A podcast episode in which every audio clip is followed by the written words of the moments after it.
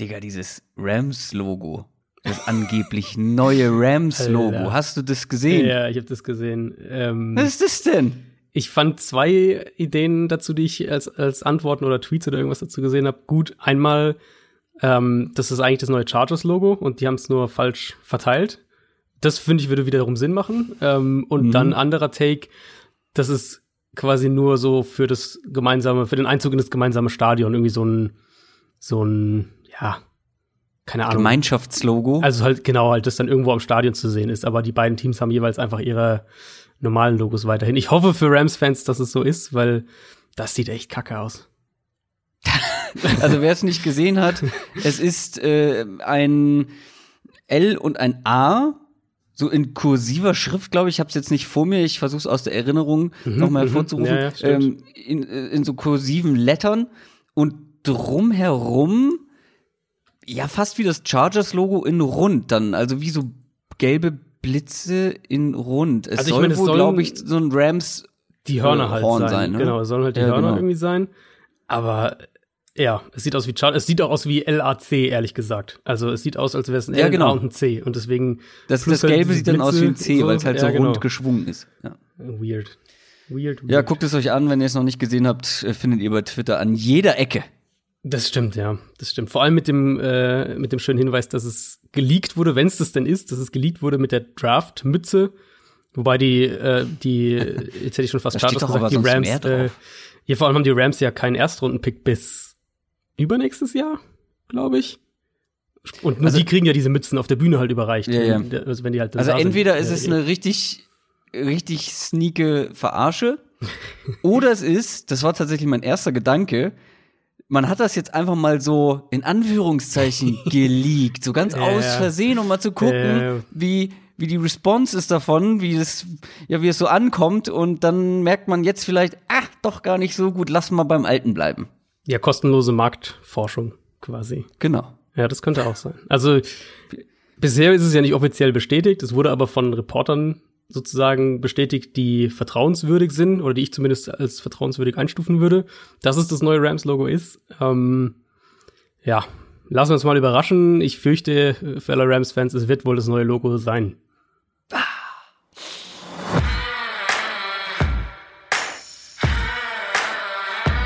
Down, Set, Talk. Der Football-Podcast mit Adrian Franke und Christoph Kröger.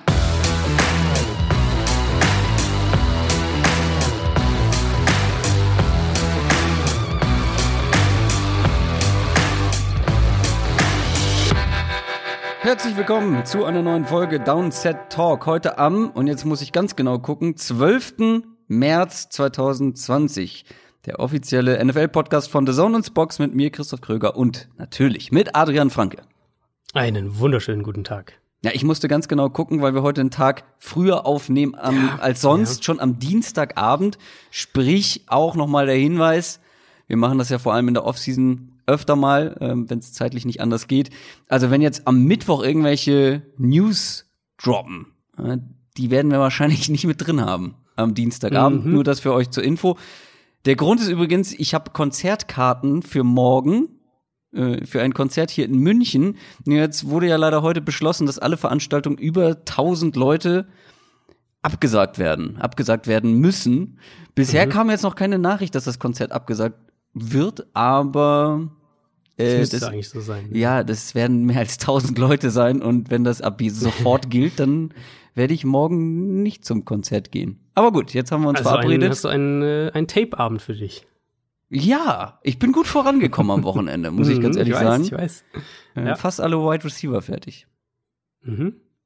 Wird, wir freuen uns beide sehr auf die Wide Receiver. Folge. Ihr solltet euch auch auf die Wide Receiver Folge freuen, weil Also wir haben schon ja so ein paar, wir haben jetzt noch nicht, wir, wir verraten ja nicht die Rankings äh, gegeneinander jeweils Nee, des anderen nee, und nee. Äh, wollen so viel, so wenig wie möglich wissen, aber wir sprechen natürlich zumindest grob ab, welche Spieler wir geschaut haben Ja. und so weiter, dass wir einigermaßen auf einer Wellenlänge sind. Ähm, und da haben wir auch schon die ein oder andere Diskrepanz festgestellt, um es mal so zu sagen. ja, das wird. Vor allem, ich war die ganze Zeit skeptisch. Ah, alle übertreiben so mit der Wide Receiver Klasse, alle hypen die so. Und jetzt habe ich keine Ahnung zwölf, glaube ich, geguckt und doch, da sind Ja. viele gute Ja. Leute dabei. verdammt ja, muss, muss man ja. echt sagen. Also ich glaube, so viel kann man ja spoilern. Ich glaube, ich hatte 15, bevor ich meine erste ähm, Rundenempfehlung oder Rundengrade oder wie auch immer gegeben habe, die nach der dritten Runde war. Also 15 ja. hatte ich erstmal geschaut und dann kam hinten raus nochmal ein, zwei, die ich dann nochmal in die dritte Runde hatte, die ich ähm, erst später geschaut habe. Also ist also, schon extrem. Also vierte und später, meinst du? Genau, ja. Genau. Ja, ich habe auch noch keinen in der vierten. Tatsächlich. Mm, ja. das ist verrückt. Krass. Aber ich justiere da manchmal auch mal ein bisschen nach, guck dann noch mal was extra. Aber egal. Das ist ähm, Schnack von morgen. Was machen wir denn heute? Wir haben heute einen Mailback vor allem zur Free Agency vorbereitet. Beziehungsweise ihr habt uns Fragen gestellt bei Twitter und bei Instagram. Wer es verpasst hat, sollte unbedingt bei Twitter und Instagram Downset Talk folgen, weil da kündigen wir sowas immer an. Da nehmen wir eure Fragen entgegen und wir antworten heute mal auf einige davon. Wir können natürlich wie immer nicht auf alle antworten, weil da kamen sehr viele, was uns natürlich freut, aber wir mussten eine Auswahl treffen. Und dazu haben wir auch noch einen guten Batzen News. News aus der NFL. Es gab einen ziemlich großen Trade zwischen den Los Angeles Chargers und den Carolina Panthers. Betroffen sind zwei Offensive Linemen. Viele haben es auch als Blockbuster-Trade beschrieben, vor allem in den USA. Trey Turner ist der eine, der mit dabei ist, Offensive Guard. Und Russell Okung, ganz erfahrener Offensive Tackle, auch noch. Die beiden haben quasi Teams getauscht, aber du wirst uns verraten, was dann noch mit einhergeht. Überraschend ist es vor allem, weil man eben diese Spieler für Spieler-Trade ohne zusätzliche Pick-Kompensation oder irgendwas ähm, relativ selten hat in der NFL. Also in anderen US-Sportligen kommt es ja doch häufiger vor. In der NFL ist das relativ selten. Und dann hatte ich es halt von den, von den beiden Spielern und so von der Kompensation und, und das, dass dieser Trade so zustande kommt, hatte ich überhaupt nicht erwartet. Also wer es nicht mitgekriegt hat, Panthers traden ähm, Trey Turner, den Guard, zu den Chargers. Im Gegenzug erhalten sie Russell Okung. Keine Draftpicks involviert, nichts in der Richtung. Ähm, die Chargers-Sicht kann ich gut nachvollziehen. Ich denke, das kann man auch ein bisschen schneller abhandeln. Das war eigentlich bekannt, dass dass Russell Okung die Chargers ganz gerne verlassen würde oder zumindest mit so einem Wechsel kokettiert und, und dem nicht ganz abgeneigt wäre. Interior Offensive Line ist ein riesiges Problem für LA. Die, die Tackle-Draft-Klasse ist sehr gut. Also, und auch in der Free Agency wird es ja einige Optionen da geben. Insofern, aus Chargers Sicht ist Turner fünf Jahre jünger als Okung, hat noch zwei Jahre Vertrag und dadurch, dass ja ähm, einige der Garantien natürlich bei den Panthers bleiben, cap-technisch, ist es auch preislich echt okay für die Chargers. Also um es mal grob zu überschlagen, Turner kostet LA für die nächsten beiden Jahre ungefähr 20 Millionen Dollar, während Carolina halt auf etwa 10 Millionen Dead Cap sitzen bleibt. Also für, für die Panthers auch echt nochmal jetzt für dieses Jahr ein ziemlicher, ähm, ja, ein, ein ziemlich großer Dead Cap Hit, während die Chargers einen soliden Offensive Guard, der ein bisschen besser gemacht wird, als er ist, aber immer noch einen soliden Offensive Guard für einen akzeptablen Preis ähm, bekommen. Und deswegen finde ich den, den Trade aus Chargers Sicht eigentlich auch sehr gut.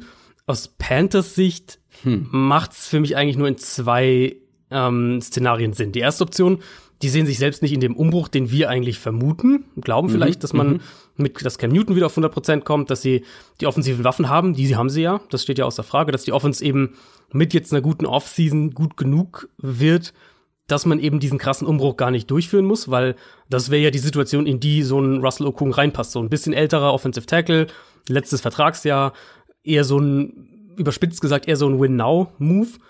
Und das andere Szenario wäre eben, und das finde ich eigentlich ganz spannend, ich glaube nicht, dass es so weit kommt, aber das wäre ganz spannend, dass sie eben überlegen, Okung weiter zu traden. Also nachdem man vielleicht jetzt gemerkt hat, okay, für Trey Turner, hm, so der Markt ist nicht so, wie wir es erhofft hatten, da kriegen wir jetzt keinen Drittrunden-Pick, Viertrunden-Pick, was auch immer sie sich erhofft hatten.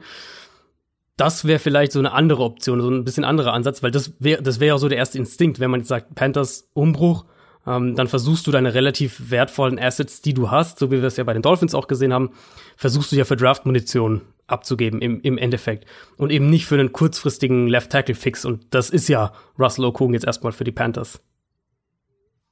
Äh, ja, ich habe ähm, zwei Gedanken dazu. Den einen hast du aber gerade jetzt schon genannt. Das ist ja diese, diese Idee quasi für die Panthers, die auch bei Twitter so ein bisschen rumgeschwirrt ist, ist weil die Panthers mhm. ja auch sehr analytisch an viele Dinge herangehen wollen. Positional Value ist deutlich, deutlich als für einen Offensive Guard. Vielleicht haben sie keinen Trade-Partner für Picks für Trade Turner gefunden und hoffen jetzt halt, dass sie für Russell Okung zumindest irgendeine Form von Picks bekommen könnten.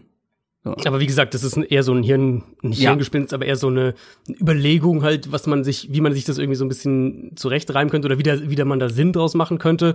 Die Realität ist wahrscheinlich ganz einfach, dass einer von, von Okungs Ex-Coaches im Panthers, äh, neuen, im neuen Panthers-Trainerstab ist und die, der einfach gesagt hat, den hätte ich gern und das könnte funktionieren. Und sie wahrscheinlich auch den Trey Turner-Vertrag dann loswerden wollten. Und dann hat man das jetzt halt gemacht und, und hofft dann eben, dass man diesen, diese Left-Tackle-Position zumindest für ein Jahr repariert mhm. hat. Aber ist so schon so ein bisschen komisch, wie das zusammenpasst, eben mit dem, wo die Panthers insgesamt eigentlich jetzt als Franchise stehen oder wo wir zumindest glauben, dass sie stehen. Ja, es ist ja aber auch immer eine Frage, wie sich die Franchise selber sieht, beziehungsweise die genau, entscheidenden genau, Personen. Ganz genau.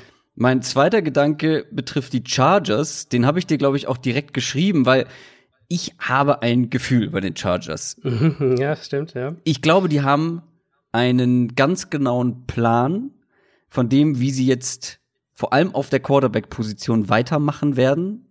Vielleicht haben sie nicht nur einen Plan oder eine Idee, vielleicht haben sie auch schon irgendwie was Konkreteres. Auf jeden Fall sind die Chargers für mich ein ganz heißer Kandidat für einen teuren Free Agency Quarterback Deal.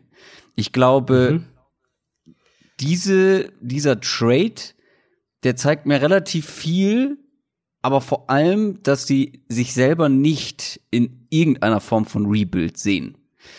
Also ja, gehe ich ja. jetzt stand, also das deutet alles darauf hin. Wir sprechen gleich noch über eine andere Sache, die ich glaube ich auch so nicht machen würde, wenn ich mich selber in einer Art von Rebuild sehe. Ob der jetzt ein, ob das jetzt ein softer Rebuild ist oder ein harter Rebuild, wie auch immer. Ich glaube, dass die eine sehr konkrete Idee haben, was sie auf Quarterback machen wollen. Sonst machst du so ein Deal eigentlich nicht, weil Trey Turner, ich weiß nicht, wie lange, zwei Jahre jetzt noch Vertrag? Zwei ähm, Jahre, genau. Den willst du dann, weiß ich nicht, ja, vermutlich auch verlängern wollen. Ich bin gespannt, was die Chargers machen. Für mich sind sie eher, wie gesagt, ein Kandidat für einen teuren Quarterback-Deal in der Free Agency, als jetzt irgendwie einen Quarterback draften oder irgendwie sowas. Also ich stimme dem ersten Teil deiner, deiner Schlussfolgerung zu, dass sie, oder beziehungsweise ich glaube, es war dann der zweite Teil gewissermaßen, dass sie nicht in einem krassen Umbruch sich sehen.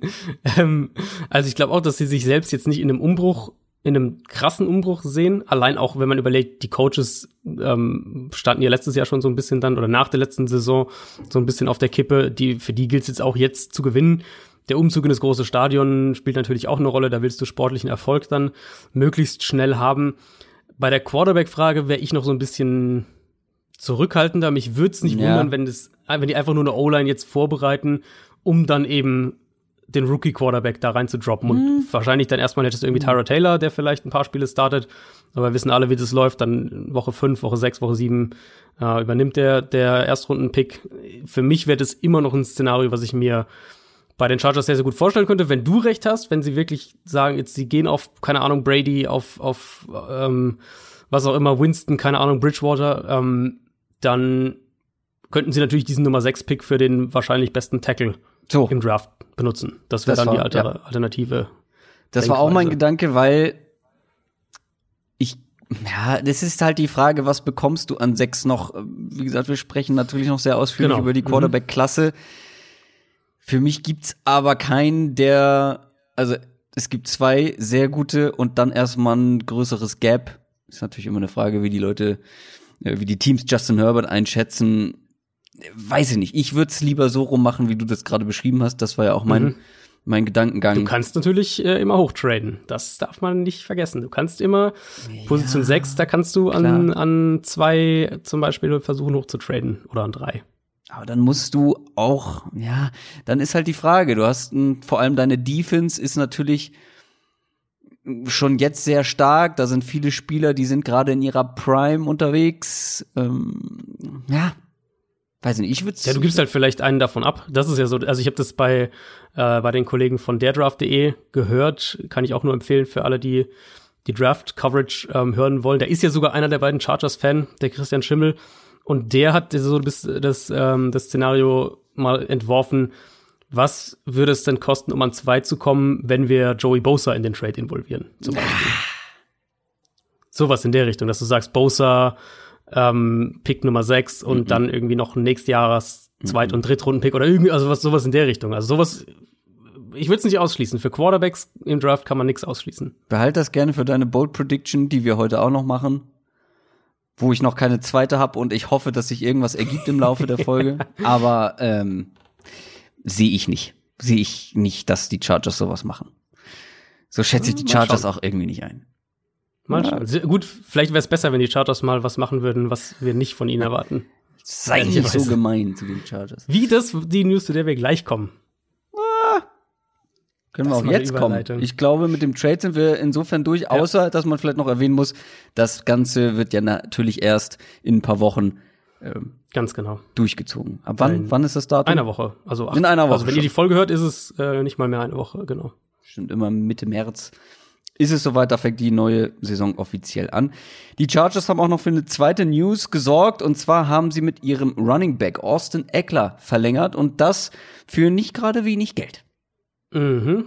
Ehemaliger Undrafted Free Agent, der jetzt für vier Jahre 24,5 Millionen Dollar und davon 15 Millionen garantiert unterschrieben hat. Das überrascht vielleicht den einen oder anderen, aber ich mag den Deal tatsächlich. Ähm, ja, nee. 15 Millionen für einen Running Back garantiert, das ist nicht wenig. Aber zum einen über vier Jahre ist es in Ordnung und vor allem eben, weil Austin Eckler wirklich mittlerweile, das muss man so sagen, einer der Top-Pass-Catching-Backs in der NFL ist. Und das ja eben halt bei ihm, das ist ganz wichtig zu sagen, wenn wir generell von, von Running Backs im Passspiel sprechen. Bei ihm ist es ja erst einer der wenigen, der halt nicht nur irgendwie Screen-Pässe und, und so kurze Dump-Offs irgendwie im Backfield noch fängt, sondern halt wirklich auch als Receiver-Waffe eingesetzt wird. Und ich habe mal so ein paar Zahlen rausgesucht, um das einzuordnen und so ver zu verdeutlichen. Austin Eckler hatte letztes Jahr eine durchschnittliche Target-Tiefe, also wie weit entfernt er von der Line of Scrimmage angespielt wird, von 1,3 Yards. Das klingt jetzt erstmal nicht viel, ist aber für einen Running Back mit seiner Volume, also der Masse an Targets und Pässen und, und Receptions, die der hatte, ist es echt ziemlich ordentlich. Um es mal zu vergleichen, das ist fast genau doppelt so viel oder doppelt so tief ähm, wie Christian McCaffrey beispielsweise. Das ist fast ein Yard mehr als Alvin Kamara letztes Jahr. Das ist mehr als Barkley. Das ist doppelt so viel wie Gurley. Das ist mehr als Le'Veon Bell. Und man muss ja bedenken, also bei 1,3 Yards Tiefe im Schnitt, dass da ja immer noch viele Screens und solche Sachen dabei sind, die dann ähm, eine negative Target-Tiefe sozusagen genau die es halt runterziehen. Beispielsweise, wenn man es mal auf andere Runningbacks eben schaut, ein Derrick Henry oder ein Dalvin Cook oder Nick Chubb oder auch Joe Mixon, ähm, Chris Carson auch, die hatten alle letzte Saison im Schnitt eine negative Targettiefe, also im Schnitt eben den Ball vor der Line of Scrimmage gefangen und nicht dahinter. Und Eckler eben, wie gesagt, positive 1,3 Yards durchschnittlich. Und die Chargers haben für mich diese ganze Running Back Sache unterm Strich eigentlich genau richtig gemacht. Sie haben, sind eben nicht auf Melvin Gordons Holdout eingegangen, werden ihn jetzt gehen lassen und, und werden oder haben jetzt stattdessen mit dem Running Back zu einem, finde ich, fairen Preis für beide Seiten verlängert, ähm, der die Offense unterm Strich einfach gefährlicher macht. Und deswegen, ja, Ja. guter Move für beide, finde ich. Ja, ich bin auch tatsächlich nicht überrascht, dass du das gar nicht so kritisch siehst, weil er eben so eine so eine Passing, ähm, ja, Receiving-Waffe im Passing-Game ist. Allerdings habe ich so ein bisschen meine Zweifel, mh, ob er jetzt das das Backfield alleine tragen soll und nee, kann. glaube ich nicht. Glaub genau. Ich nicht. Also sie werden auf jeden Fall noch irgendeine Alternative, m, vor allem was dann so Short Yardage Situation, Goal Line Mhm. und so weiter angeht. Da ist er nun wirklich nicht der allerbeste für. Da werden sie noch jemanden holen. Da gibt es zum Glück einige, die bestimmt auch günstig sind oder sonst im Ja, zumal, Draft. wenn du, wenn du diese Baustelle quasi, genau, wenn du diese Baustelle halt geschlossen hast, du warst Ja. ein Receiving Back, der wahrscheinlich, keine Ahnung, 60 Prozent der Snaps spielen wird oder sowas in der Richtung. Also wenn man, wenn man die Running Back Snaps aufteilen würde, dann kannst du ja echt sagen, wir schauen in der vierten, fünften, sechsten Ja. Runde im Draft. Und da findet man ja so einen Back immer noch. Das haben wir die letzten Jahre oft genug gesehen. Was es uns auf jeden Fall sagt, ist, dass Melvin Gordon nächstes Jahr woanders spielen wird. Davon können wir fest ausgehen, ja. Wer auch woanders spielen könnte, ist Trent Williams, Offensive Tackle der Washington Redskins. Da gab es ja letztes Jahr schon so ein Hin und Her, wo er dann auch ausgesetzt hat. Und Trent Williams darf jetzt wohl gehen. Es schien da ja eigentlich noch mal so ein bisschen in eine andere Ja. Richtung zu gehen. Ne? Ähm, soll ja ein paar gute Gespräche gegeben haben jetzt äh, zwischen Trent Williams und Ron Rivera, dem neuen Head Coach. Aber unterm Strich dann passiert halt doch das, was, was eben ja, wie du gesagt hast, was auch viele schon im Laufe der vergangenen Saison zur Trade Deadline vermutet hatten, nämlich, dass er die Erlaubnis bekommt, Trade-Angebote einzuholen. Und den Markt für ihn wird's geben. Da besteht Absolut. für mich eigentlich kein Zweifel. Klar, Vertrag ist so ein bisschen ein Thema bei ihm. Der ist jetzt 31, hat eine gewisse Verletzungshistorie und, und würde in sein letztes Vertragsjahr gehen. Sprich, ich gehe davon aus, wenn es zu einem Trade kommt, dann wird der mit einem neuen Vertrag einhergehen und der wird wahrscheinlich, oder den stellt sich Trent Williams relativ üppig vor, würde ich vermuten. Auf der anderen Seite ist er halt, wenn er fit ist, mindestens ein Top 10 Tackle, eher Tendenz Top 5. Und das ist halt extrem wertvoll. Und ich, ja. ich denke, dass, dass Teams wie, wie Cleveland zum Beispiel hier ganz, ganz intensiv involviert sein sollte in Trade-Diskussionen, um ähm, diese Line auch schnell zu reparieren. Die Jets sollten da auch ein Kandidat sein. Es gab auch einige Reporter, die Arizona mit ähm, ins Rennen geworfen haben, aus Washington einige Reporter. Kann mir eigentlich nicht vorstellen, dass das mit dem neuen Vertrag für DJ Humphreys noch ein Thema ist. Also so Cleveland, Jets, das wären so wahrscheinlich die zwei Top-Optionen, wenn ich jetzt, wenn ich jetzt prognostizieren müsste, wer da am ehesten ähm, auf Trent Williams geht. Und dann Kompensation. Ich denke schon, dass man da von einem Zweitrunden-Pick spricht, ehrlich gesagt. Mhm. Ja, finde ich schwer einzuschätzen, weil er ist extrem gut, die Position ist extrem, extrem wertvoll. Das wird kein günstiger Trade, obwohl die Washington Redskins ja wissen, sie müssen ihn gehen lassen. So, also sie mhm, werden, genau. wie sagst du so schön, sie haben nicht so viel Leverage. das ist richtig, ja, das stimmt. Aber die Jets sind auch gefühlt bei jedem momentan im Gespräch, habe ich das Gefühl. Ja, weil sie halt, sie brauchen halt auch die ganzen Premium-Positionen. Die brauchen ja. Outside Receiver, die brauchen ja. Offensive Line, die brauchen Cornerback. Ähm, ja, das ist halt. Die Jets tauchen überall und, auf. Und das ist ja alles in einem Szenario mit einem Coach, wo du gewinnen musst jetzt eigentlich mit Adam ja. Gase und ja auch Sam Darnold. Also, mhm. wenn wir jetzt mal ganz ehrlich sind, wenn die nächste Saison jetzt richtig mies läuft bei den Jets, dann reden wir nach der Saison auch darüber, ob die vielleicht einen Quarterback, einen neuen sich suchen sollten. Deswegen, die sind schon auch ziemlich unter Zugzwang.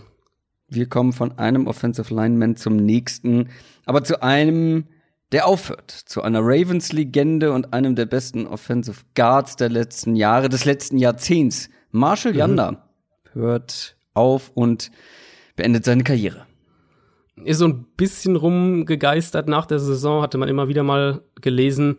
Ähm, ja, wirklich einer der absoluten Top Guards der letzten zehn Jahre. Ich glaube, das kann man schon ganz klar so sagen extrem ausgezeichnet, zweifacher First Team All-Pro, fünffacher Second Team All-Pro, Super Bowl Ring natürlich gewonnen mit den Ravens.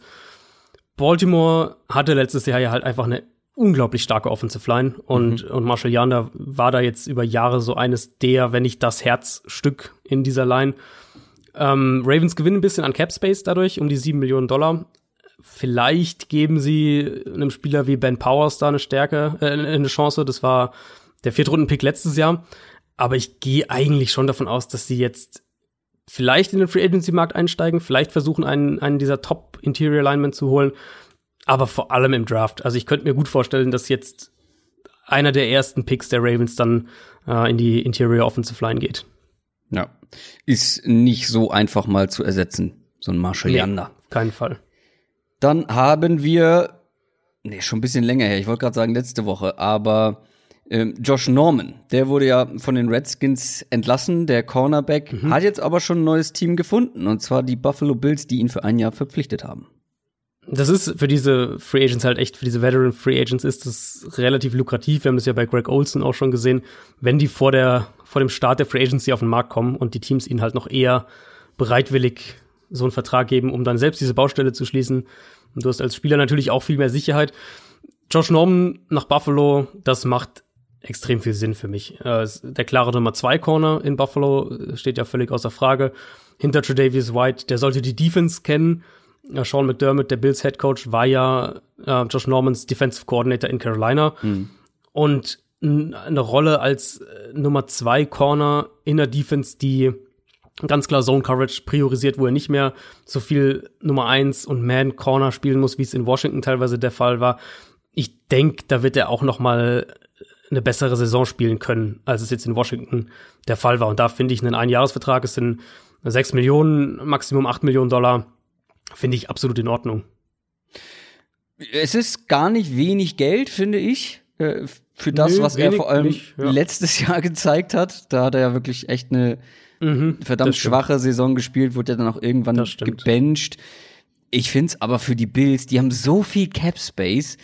Ja, genau. Und holen sich einen super erfahrenen Spieler, der gut in, in ihr Scheme passt, wo man natürlich dann auch nicht weiß, ich meine, das ist ein besonderer Charakter, dieser Josh Norman, wo man dann natürlich auch nicht weiß, wie viel hängt da mit der Motivation zusammen, was seine Performance angeht. Ich meine, ich glaube, bei den mhm. Redskins hat es nicht, nicht so wahnsinnig viel Spaß gemacht letztes Jahr, vor allem dann auch das in der Defense. Ja. Er, er musste Nummer eins sein, wie du gesagt hast. Und wenn wir uns jetzt diese Secondary angucken, das ist schon ganz ordentlich. Und vor allem muss er hier auch nicht mehr, mhm. was die Cornerback-Position angeht, die Nummer eins sein.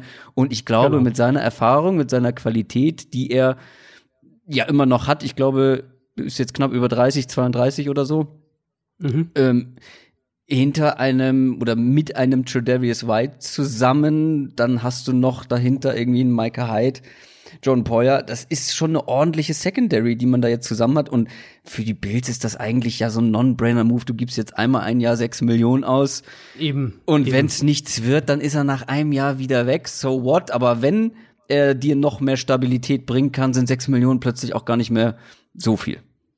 Und du hast ja gesagt, sie haben den Cap Space und wir alle gehen davon aus, dass nächstes Jahr der Cap deutlich ansteigen wird. Ja. Sprich, ähm, jetzt nochmal das nutzen. Wir kommen ja auch äh, später zu einer zu einer Frage, die so in die Richtung, welche Teams sollten angreifen, geht. Im Prinzip ist das eine Free Agency dieses Jahr, wo, glaube ich, viele Teams angreifen werden, einfach auch durch die ähm, besondere Cap-Situation, durch das neue CBA, was vor der Tür steht, früher oder später. Und deswegen ein Team, das jetzt viel Cap Space hat, wie die Bills, ähm, das sich selbst als Playoff-Contender sieht, das letztes Jahr in den Playoffs war, ähm, wo der Quarterback noch günstig ist. Also wenn nicht die, wer denn sonst? Ja, ganz genau.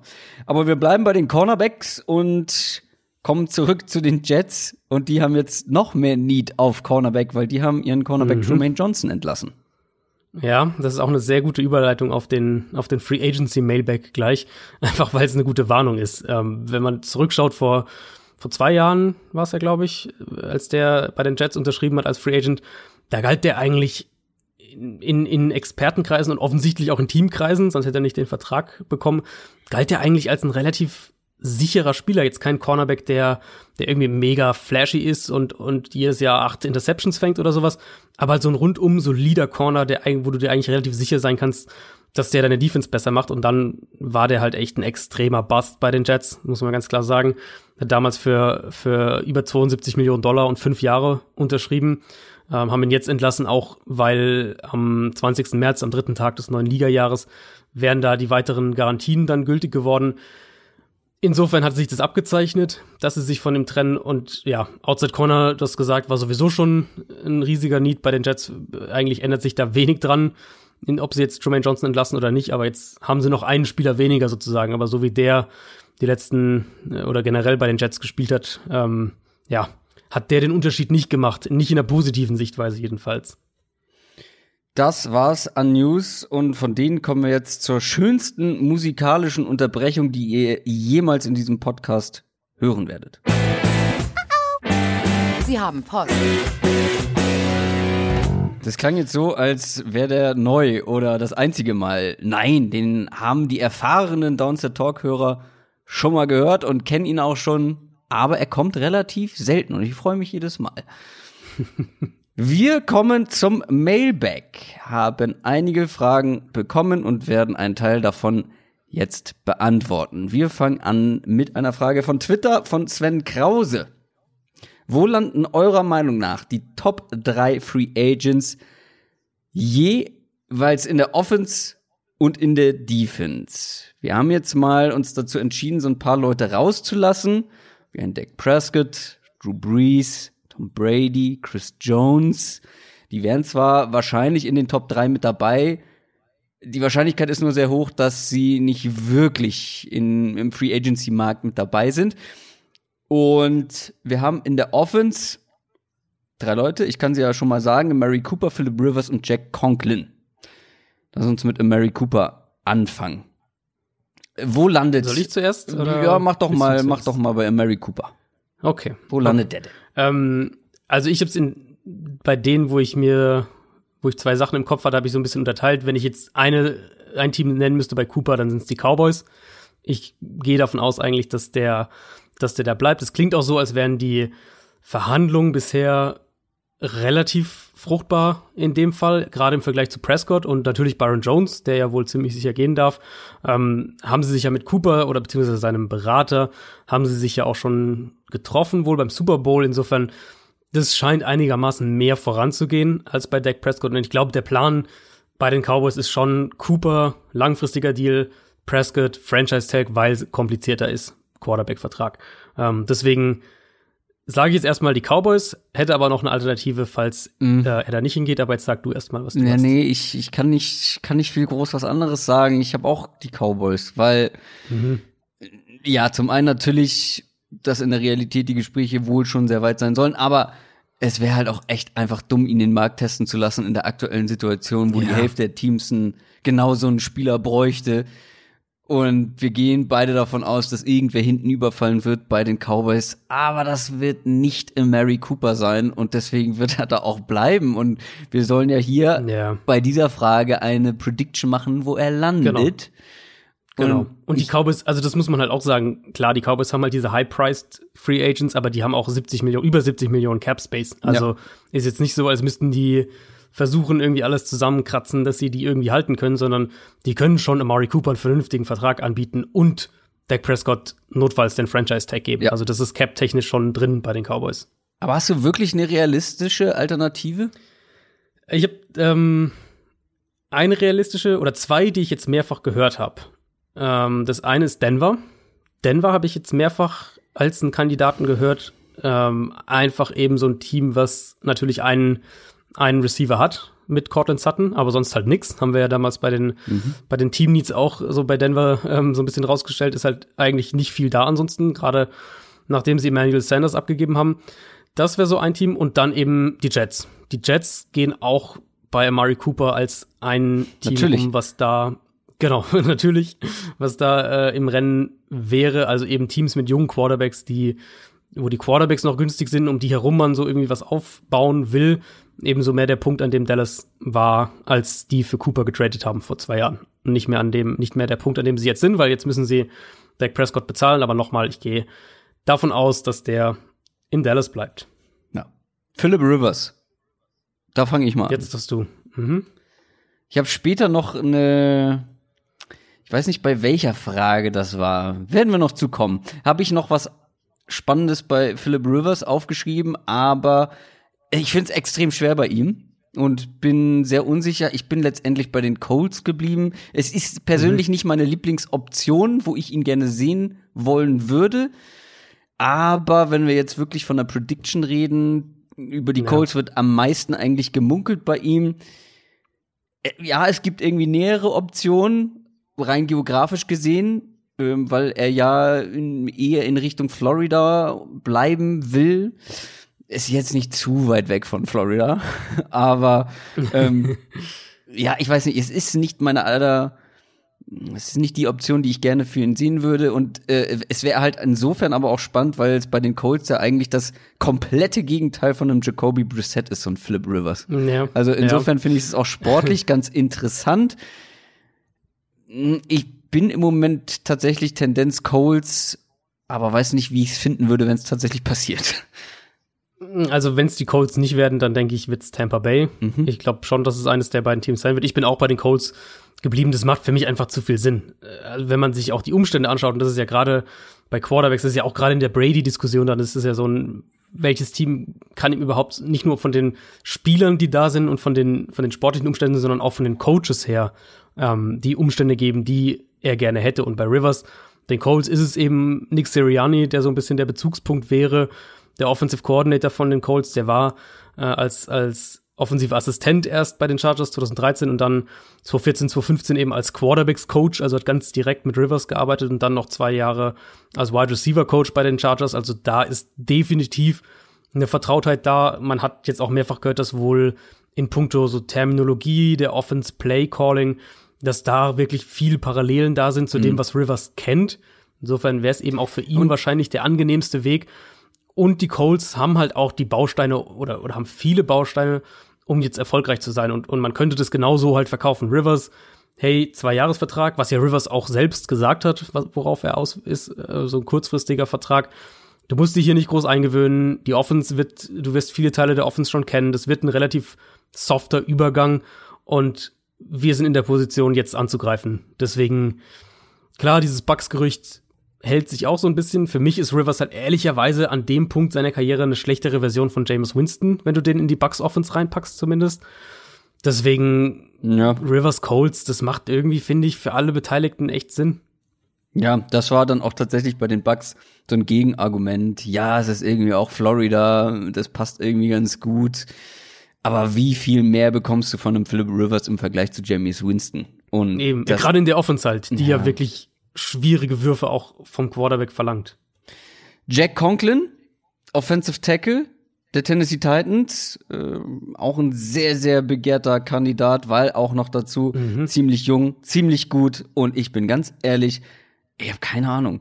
Optionen gibt's ja reichlich. Viele Teams bräuchten so einen jungen, guten Offensive Tackle. Aber ja. ich bin bei den Titans komplett unsicher, wen sie wie priorisieren. Also zum Beispiel Derrick Henry, Ryan Tannehill, wen wollen sie behalten, wen können sie behalten. Äh, wenn sie einen von beiden, Henry oder Tannehill, nicht behalten wollen, dann wird Conklin bei den Titans bleiben. Aber ich bin da echt mhm. überfragt. Ja, die Titans haben sich halt echt verzockt, indem sie ihm nicht die, die Option auf das fünfte ja. Vertragsjahr, das fünfte Rookie-Vertragsjahr gegeben haben. Ähm, mein Gefühl ist auch eher, dass am Ende Tannehill und Henry bleiben in Tennessee und Conklin derjenige ist, der gehen wird. Was beiden anderen so kommt, nicht unbedingt helfen wird. Was ihr nicht helfen wird, was ich auch nicht so machen würde, wie sich wahrscheinlich die meisten denken können. Also ich würde Conklin langfristig ja. binden und, und Tannehill halt den Franchise-Tag geben. Ähm, wenn es aber so kommt, wenn Jack Conklin auf den Markt kommt, dann ist er höchstwahrscheinlich die Top-Option auf dem Markt. Du hast dann noch so ein paar super Lösungen irgendwie für ein Jahr. Andrew Whitworth, Jason Peters, die so kurzfristige Optionen sind. Aber Conklin ist halt dann wirklich die, dein Right Tackle für die nächsten vier, fünf Jahre Option. Und das ist ja relativ, ähm, relativ selten, dass du so einen bekommen kannst auf dem Markt. Und dementsprechend denke ich auch, da wird es ein Wettbieten geben. Also davon gehe ich relativ sicher aus. Mein Tipp ist, ähm, ich glaube, die Browns holen sich den. Ich glaube, die Browns werden ganz, ganz aggressiv drauf aus sein. Wenn sie Trent Williams nicht bekommen. beiden Tackle-Spots. Ich könnte mir vorstellen, dass die beide holen. What? Trent Williams für die linke Seite und, und, und Conklin für die rechte Seite. Oder eben, ähm, was ja so der, der Mock für die Browns ist, also wenn man Browns Mock Drafts durchgeht, dann ist es fast immer ein Tackle in der ersten Runde, mhm. ähm, dass du dir einen Conklin halt holst und dann mit dem, was haben die Browns, 13. Pick oder was auch immer, dann da den, den, den Tackle dir ziehst. Ähm, ich denke, die werden wirklich heavy auf Offensive Line, spezifisch auf Offensive Tackle gehen und werden mit zwei neuen Starting Tackles in die Saison gehen, um Baker Mayfield auch wieder so ja, schnell wie ja. möglich in solidere Umstände dazu packen. Und deswegen, Browns haben über 60 Millionen Cap Space. Ähm, die sind in der Position noch, um das zu machen. Auch hier wieder ein Team, Quarterback noch relativ günstig, vergleichsweise günstig. Deswegen denke ich, Right Tackle kaufen, beziehungsweise, ja, Kaufen. teuer, teuer holen, ja. ähm, Left Tackle draften oder wenn man irgendwie an Trent Williams kommt, wobei das dann natürlich finanziell schon eine andere Geschichte wäre, aber das ist das Team, bei dem ich am Ende gelandet bin. Zumal ja mit den Jets, da gibt's ja schon, da gab's ja schon diese, ich weiß gar nicht, ob du das mitgekriegt hast. Ja, ähm, was ist denn mit den diese, Jets? Diese Gerüchte, dieses Gerücht, was so irgendwie eine Stunde gehalten hat, hier Jets, äh, Jets Favorit drauf, Jack Conklin zu verpflichten und dann kam Adam Schefter und hat gesagt, äh, nicht nur irgendwie so in die Richtung, ähm, ja, ist noch hin und hat noch keine Entscheidung getroffen, sondern zu den Jets wird er nicht gehen.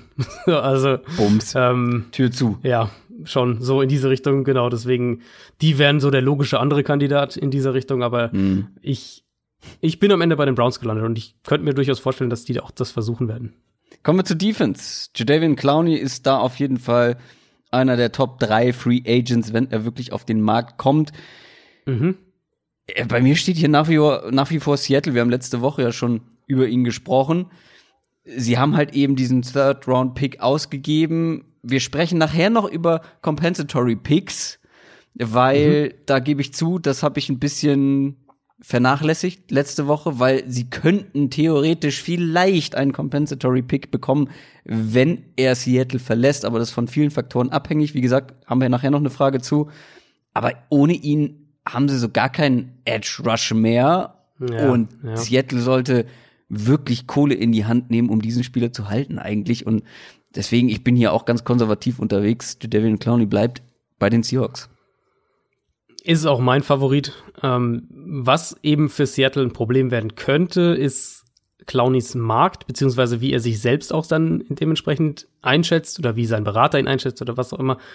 Der hat ja letztes Jahr unterm Franchise-Tag gespielt und ich denke, und er hat eine sehr gute Saison gespielt, das heißt, ich denke, der wird jetzt auf einen wirklich großen Vertrag aus sein. Wir hatten sie ja letzte Woche eben auch dann so ein bisschen finanziell bei ihm. Ich vermute, wir reden von grob 20 Millionen im Jahr für Jadavian Clowney. Vielleicht sind es 19, vielleicht sind es 20,5, was auch immer, aber so diese grobe, grobe Benchmark. Und um so einen Vertrag zu bekommen, könnte ich mir halt vorstellen, dass er den Markt testet. Mhm. Das würde ich bei ihm halt nicht ausschließen. Also, dass er eben nichts äh, unterschreibt in Seattle, zumindest mal nicht, bevor die die, äh, das Verhandlungsfenster sich öffnet und er dann wirklich offiziell mit anderen Teams sprechen kann, beziehungsweise sein Berater. Und dann könnte es eben sein, dass er da Verträge angeboten bekommt, bei denen Seattle nicht mehr mitgeht. Also so ein paar Teams, die man, die man gehört hat, die überraschenderweise Tennessee, die Jets, nee, Jets glaube ich sind bei ihm tatsächlich nicht mit dabei. Ja, ähm, was? Tennessee habe ich einige Male gehört. Das stimmt, ja, das stimmt. Ähm, äh, Tennessee habe ich einige Male mhm. gehört, wobei es mich da schon wundern würde, einfach, jetzt haben wir gerade gesagt, mal gucken, wer bei denen rausfällt. Also ja, ja. ich weiß nicht, ob die am Ende noch das Geld für Jadavion Clowney haben. Hängt natürlich dann auch wieder ein bisschen davon ab, wie sehr Clowney auf den sportlichen Erfolg aus ist. Man hat selber jetzt mehrfach, gerade auch letztes Jahr dann gesagt, dass er für einen Contender spielen will und so weiter.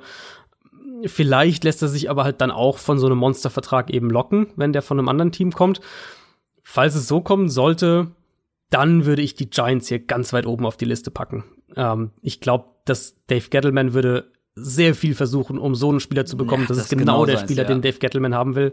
Ja. Ähm, Giants haben massig Cap Space, fast 80 Millionen Dollar und den Need auf der Position haben sie ja auch. Also wenn das so kommen sollte, dass es sich bei Clowney zu einem Wettbieten steigert, ähm, dann würde ich, äh, würde ich die Giants da sehr genau im Blick behalten. Byron Jones wird wenn es nach uns geht, höchstwahrscheinlich die Cowboys verlassen, verlassen müssen, weil sie ihr Geld in andere Positionen, in andere Spieler gesteckt haben, haben wir eben schon drüber gesprochen. Mit so einem Cornerback wie Byron Jones könnten einige aktuell, glaube ich, was anfangen. Ich war, mhm. wo wir gerade bei den Giants waren, ich war zuerst bei den Giants, aber ich glaube, dass sie eher wie du ja eben auch schon angedeutet hast, eher das Geld in den Spieler wie Jadavion Clowney stecken, eher in ja, Spieler an ja. der Line, der Defensive Front, ähm, in solche Leute eher ihr Geld packen und nicht den teuersten und vermeintlich besten Quarter, äh, Cornerback der Free Agency verpflichten. Kann ich mir irgendwie nicht so richtig vorstellen, deswegen bin ich zu den Eagles gekommen. Also mhm. spielt sich alles in einer Division ab. Die Eagles sind gerne mal aggressiv in der Free Agency und das ist ihr größter Need. Und was würde der ja. fixen? So ein Byron Jones plötzlich in der Eagles Secondary würde ich sehr gerne sehen. Und ich glaube, dass sie dann eher jemanden in der Front ziehen lassen. Ähm, da haben sie eigentlich genug gute Leute im Vergleich vor allem zu Cornerback und dann werden sie ihn zum teuersten Cornerback der Liga machen. Könnte ich mir gut vorstellen und fände ich auch gar nicht mhm. verkehrt. Äh, Eagles sind meine Nummer zwei in meiner Liste, Raiders sind meine Nummer drei. Das könnte ich mir auch sehr gut vorstellen. Ich habe hier jetzt die Jets genommen. Ich, oh, die Jets sind halt für mich das Team. Jets kommen einige Male vor. Wobei, ich habe sie jetzt in dem Fall, in dem Segment habe ich sie nur noch, oder habe ich sie generell nur hier, glaube ich noch, ja. Ähm, die haben den Cap Space, das kann man erstmal sagen, auch um die 50 Millionen. Äh, haben, wir haben es ja Truman Johnson jetzt gerade angesprochen, der Need ist riesig auf Outside Corner. Und eben, was ich hier vorhin auch schon angedeutet hatte, sie sind in einer Phase, in der sie jetzt gewinnen müssen. Betrifft Adam, Adam Gaze, betrifft auch Sam Darnold. Ähm, ich denke, die werden versuchen, eben einen dieser Top-Cornerbacks zu bekommen. Könnte auch James Bradbury sein, könnte auch Chris Harris sein. Aber Byron Jones ist logischerweise auch dann klar die teuerste Option, aber auch die, die Top-Option auf dem Markt. Und ich denke, die Jets werden da einiges versuchen, den zu bekommen. Und dann hängt es ja immer auch vom Spieler ab. Also die Eagles würden dann wahrscheinlich ein bisschen weniger zahlen als die Jets, könnte ich mir vorstellen. Dafür bist du natürlich in einem Team, was, was sportlich deutlich besser aufgestellt ist. Und mhm. da hängt es dann immer auf dem Spieler ab, was der will, was der äh, priorisiert. Aber ich habe hier mal mir die Jets aufgeschrieben. Corey Littleton ist der letzte aus der Defense, den wir hier haben, der Linebacker von den Rams. Ich habe hier die Packers. Mm, sind meine Nummer zwei, ja. Ach, guck mal. Äh, die können aggressiv in der Free Agency sein, wenn sie wollen, mhm. haben sie letztes Jahr gezeigt. Und sie sollten es auch, ich war ja letztes Jahr ein großer Befürworter ihrer Strategie in der Free Agency und ich finde, sie sollten dieses Jahr nicht unbedingt damit aufhören, solange sie Rogers haben und mit ihm vielleicht noch um Titel mitspielen können. Angeblich soll das Interesse auch da sein. Ich meine, sie ja. haben jetzt nach der letzten Free Agency einen vernünftigen Pass, Run, Pass Rush und viel Talent in der Secondary, viel junges Talent.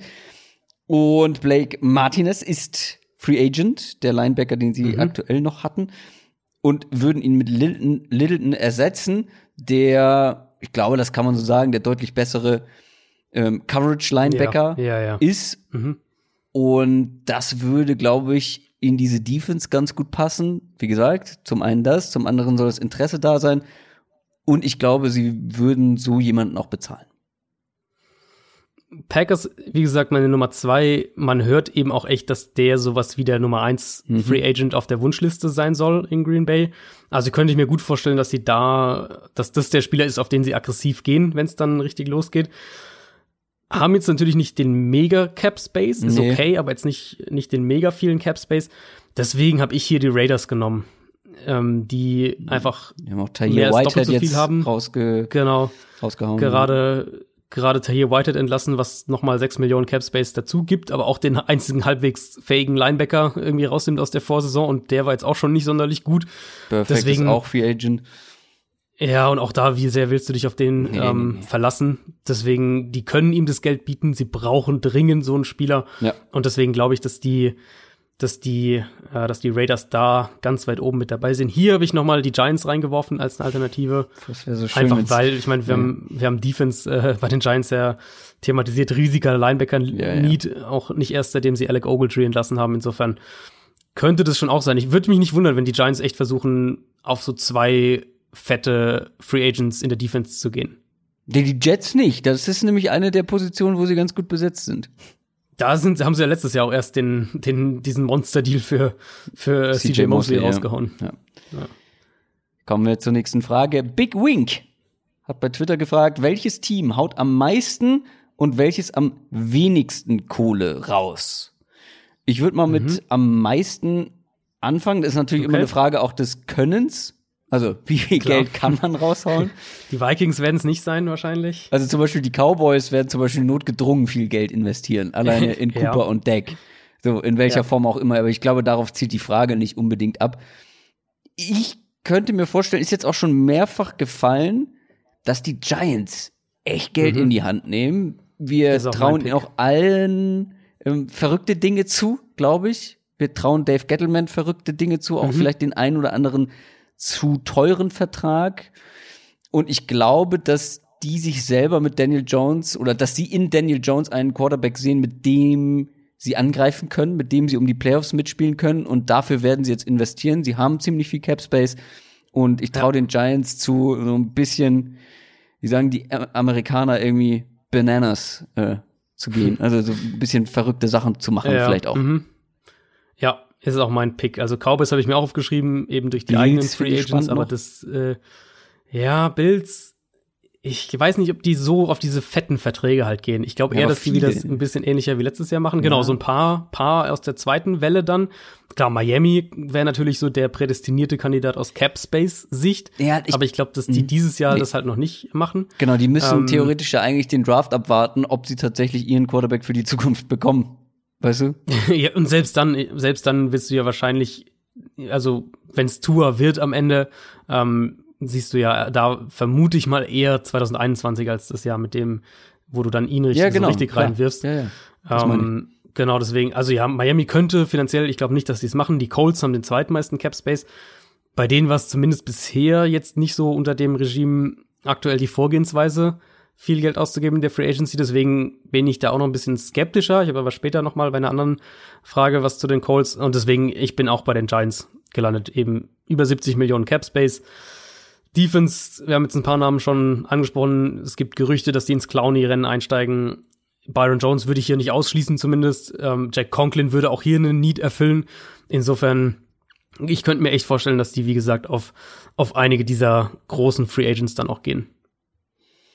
Und wen hast du bei am wenigsten Kohle? Ist ja auch dann eine Frage, also sucht man sich wahrscheinlich auch nicht aus. Es gibt ein paar Teams mit sehr wenig Cap Space und die werden natürlich ja, auch nicht viel Geld ja. investieren. Aber wen hast du da ganz weit vorne? Ich meine, du kannst immer Cap Space schaffen, so ja. das, das, die, das darf man nie vergessen. Also es gibt immer die Option, Cap Space zu schaffen, als wenn du dir Teams anschaust wie wie die Jaguars. Die waren vor zwei Wochen noch, äh, ich glaube, 10 Millionen über dem Cap. Jetzt haben sie 40 Millionen oder sowas Cap Space oder 30. Also die Option gibt's immer. Ähm, ich habe mir die Steelers hier aufgeschrieben. Das klingt so ein bisschen so, als würden die echt auch den Franchise-Tag erwähnen, erwägen für Bud Dupree und da würden wir ja dann schon von, von 16 Millionen Dollar oder sowas reden. Mhm. Und wenn sie das machen, dann haben sie sowieso überhaupt keinen finanziellen Spielraum mehr, beziehungsweise man muss es anders formulieren, eigentlich, die müssten erstmal Cap Space schaffen, wenn sie Bud Dupree den Tag geben ja. wollen. Da reden wir im Moment von knapp zwei Millionen ähm, Platz, den die haben. Deswegen glaube ich, die werden wenig extern holen werden sich um ein, zwei eigene Leute kümmern, vielleicht einen Vertrag hier und da verlängern, umstrukturieren, sowas. Und äh, werden, wird eher eine ruhige Free Agency, denke ich, in, in Pittsburgh sein. Ja, in Vikings vielleicht nicht ruhig, aber halt auch nicht mit vielen großen Investitionen, weil die haben ein paar Free Agents, da versuchen sie dann wahrscheinlich den einen oder anderen zu halten, aber viel obendrauf kann man da auch nicht mehr machen wahrscheinlich. Ja, ja, da ist ja schon so ein bisschen die Frage, schaffen sie es vielleicht einen Everson Griffin hm. zu, also zurückzuholen, in dem Sinne dann, beziehungsweise zu halten. Das würde dann nur gehen, wenn sie Verträge umstrukturieren oder, oder, oder Spieler verlängern. Ja. Ähm, vielleicht passiert ja irgendwas mit Kirk Cousins, vielleicht verlängern sie den und können da irgendwas machen, aber an sich gehe ich auch davon aus, dass die nicht viel machen werden, wenn dann auch eher eigene Leute halten. Aber bei den Vikings, die haben so ein, zwei Wildcards. Also beispielsweise Xavier Rhodes, wenn sie den entlassen würden, was glaube ich viele vermuten, dann reden wir schon mal von 8 Millionen mehr Cap Space. Wenn es wirklich einen Stefan Dix Trade geben sollte, was ich nicht glaube, aber da könnte natürlich auch noch mal einiges an Cap Space bei rumkommen. Also es gibt schon so ein paar Optionen, wo du Spieler verlängern, Spieler entlassen, Spieler traden könntest und plötzlich mhm. hast du dann irgendwie doch 30 Millionen Cap Space. Aber ich denke auch eher bei Minnesota reden wir, wenn dann davon, dass sie eigene Leute halten. Unser Lutz hat bei Instagram gefragt, welche Spieler werden überbezahlt und von welchem Team. Ich glaube, es gibt hier einige Kandidaten. Ich würde vorschlagen, wir machen so ein kleines mhm. Hin und Her. Äh, jeder wirft mal so einen Namen in den Raum und ein Team dazu. Ja, und ich fange ja, mal ja. ganz konservativ mit Derrick Henry an, der von den Titans zu viel erster, Geld bekommen wird nach diesem Jahr. Ja, ist auch mein erster. Ähm, was hast du mal eine Zahl dir überlegt, was du bei ihm denkst? Ja, hatte ich schon mal, jetzt nicht explizit nochmal für diese Folge, lass mich nochmal kurz überlegen, was hatten. Hm. Also ich, ich, ich kann immer sagen, was ich so denke, dann kannst du kurz äh, überlegen. Ich, ich denke, dass es irgendwo so zwischen 12 und, und 13, 14 Millionen im Jahr mit Garantien irgendwie um die 35, 40 Millionen, so in dem, in der Größenordnung sich bewegt und, und dann ist das halt mit Abstand die Antwort, weil das ist er halt so ja. hart es immer klingt, wenn man das sagt, aber als Spieler ist er das einfach nicht wert. Von der Position her, von dem, was er als Spieler macht.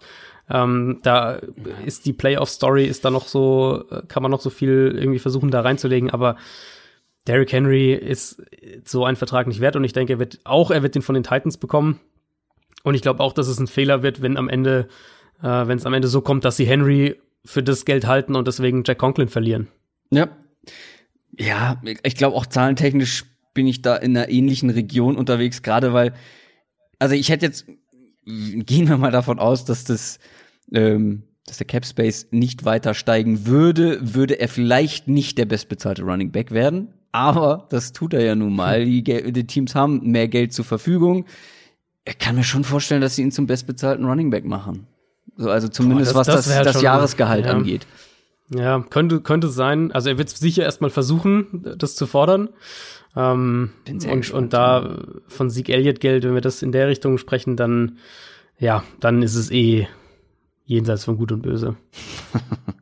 Ja, dann schmeiß doch mal einen anderen Namen in die Runde.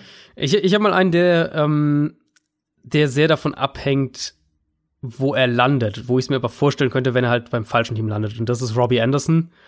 Ähm, da muss man halt, finde ich, echt Kontext reinpacken, weil ich mag ihn eigentlich als Spieler und, und als Wide Receiver ähm, oder Wide Receiver ist definitiv mhm. eine sehr wertvolle Position.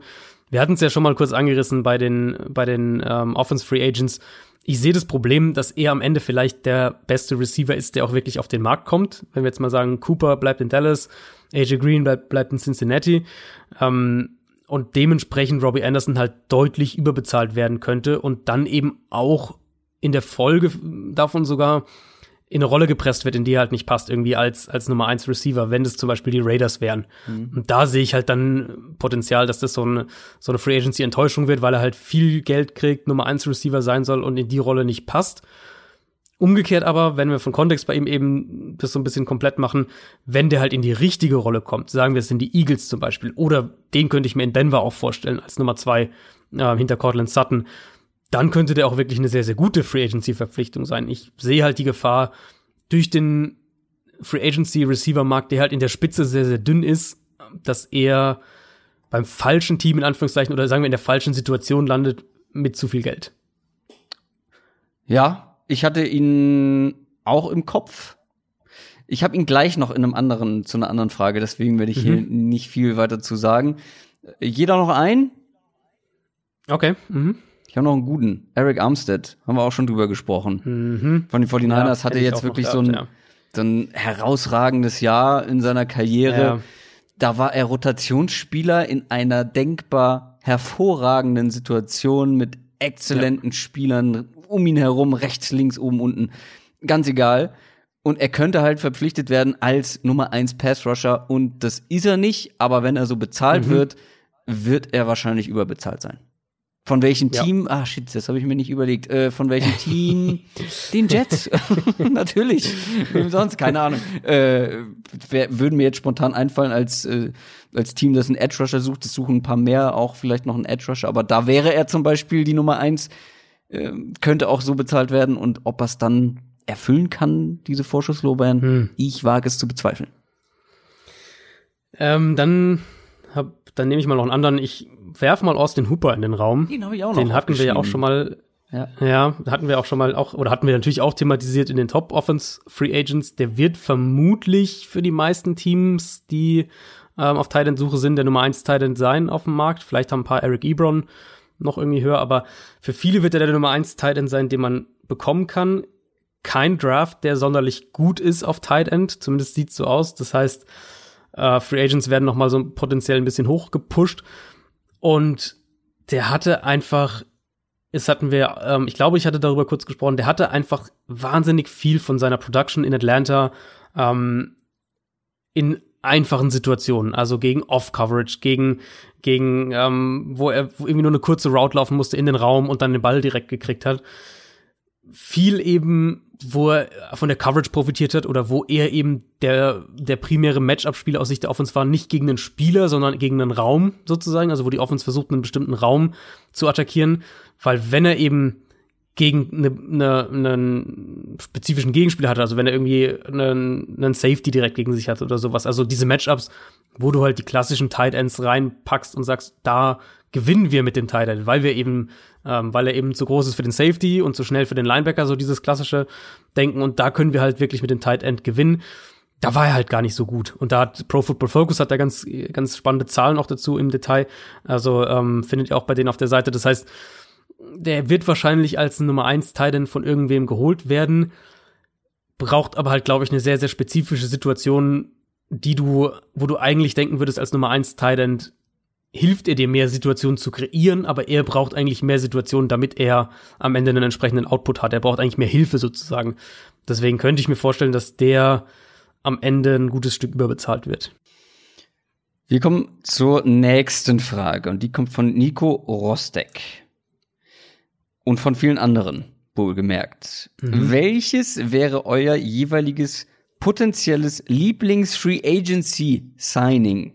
Hm. Ich habe gerade angedeutet, dass ich Robbie Williams noch in einer anderen Frage habe und zwar genau. Robbie Williams? Hä? Robbie Williams? Scheiße. Ich weiß, wie die Folge oje, heißt. oje. Äh, Weil ich gerade den Namen Jonah Williams gelesen habe und von ja und über Robbie Anderson sprechen möchte. Robbie Anderson, Wide Receiver. So, wir wissen alle, von wem ich spreche. Ja. Weiß nicht, wie sein gesangliches Talent so ist. Robbie Anderson. Ich habe zwei Destinations für ihn, die ich sehr, sehr spannend finde. Eine hast du gerade schon genannt mit den Eagles. Mhm. Da muss er nämlich nicht die Nummer eins sein. Und ich fänd, es wäre ein richtig, richtig schwer zu verteidigendes Receiving Core, wenn Elton Jeffrey, Deshaun Jackson, ein Asiga Whiteside vielleicht noch so als Rotationsspieler und eben Robbie Anderson ähm, da sind bei den Eagles in Philadelphia und dann noch mit einem Carson Wentz dazu, plus die weiteren Waffen, die sie ja dann noch haben, also die beiden Tight Ends, in, in Miles Sanders im Backfield, das wären, da würde ich wieder euphorisch werden bei der Eagles Ja. Offense, aber Ja. die andere Option ist auch in der gleichen Division und das sind tatsächlich die Giants, die ich mir tatsächlich Mm, mal okay. aufgeschrieben habe, weil auch hier wäre er nicht, er wäre vielleicht so die, die Outside Nummer eins, aber sie haben viele Waffen, die vor allem so im Kurzpassspiel in der Mitte des Feldes unterwegs sind, mit Golden Tate, mit Sterling Shepard, mit Evan Ingram, Saquon Barkley ist da auch noch mit dabei. Aber sie haben halt auch mit Daniel Jones einen, der zumindest den Arm hat, auch mal für ein Big Play zu sorgen. Und ich finde, es fehlt ihnen halt diese Speed-Waffe auf der, auf der Wide Receiver Position, die einfach So kein, mal äh, kein Darius Slayton-Fan. Lese ich bin kein großer, ja, fand ich gut, aber ich fände, das wäre dann doch noch Das wäre ein mal Upgrade, klar. wäre ein Upgrade, genau. Ähm, ich glaube nicht, dass es passiert, aber wir reden ja hier von, von Lieblings-Free Agency Signings Mhm. und Robbie Anderson in einem dieser beiden Teams fände ich extrem spannend. Ja, ich bin natürlich auf den Quarterback gegangen und ähm, zu, zu dem Team, über das ich seit anderthalb Jahren rede, wenn es um Quarterbacks geht, und das sind natürlich die Chicago Bears.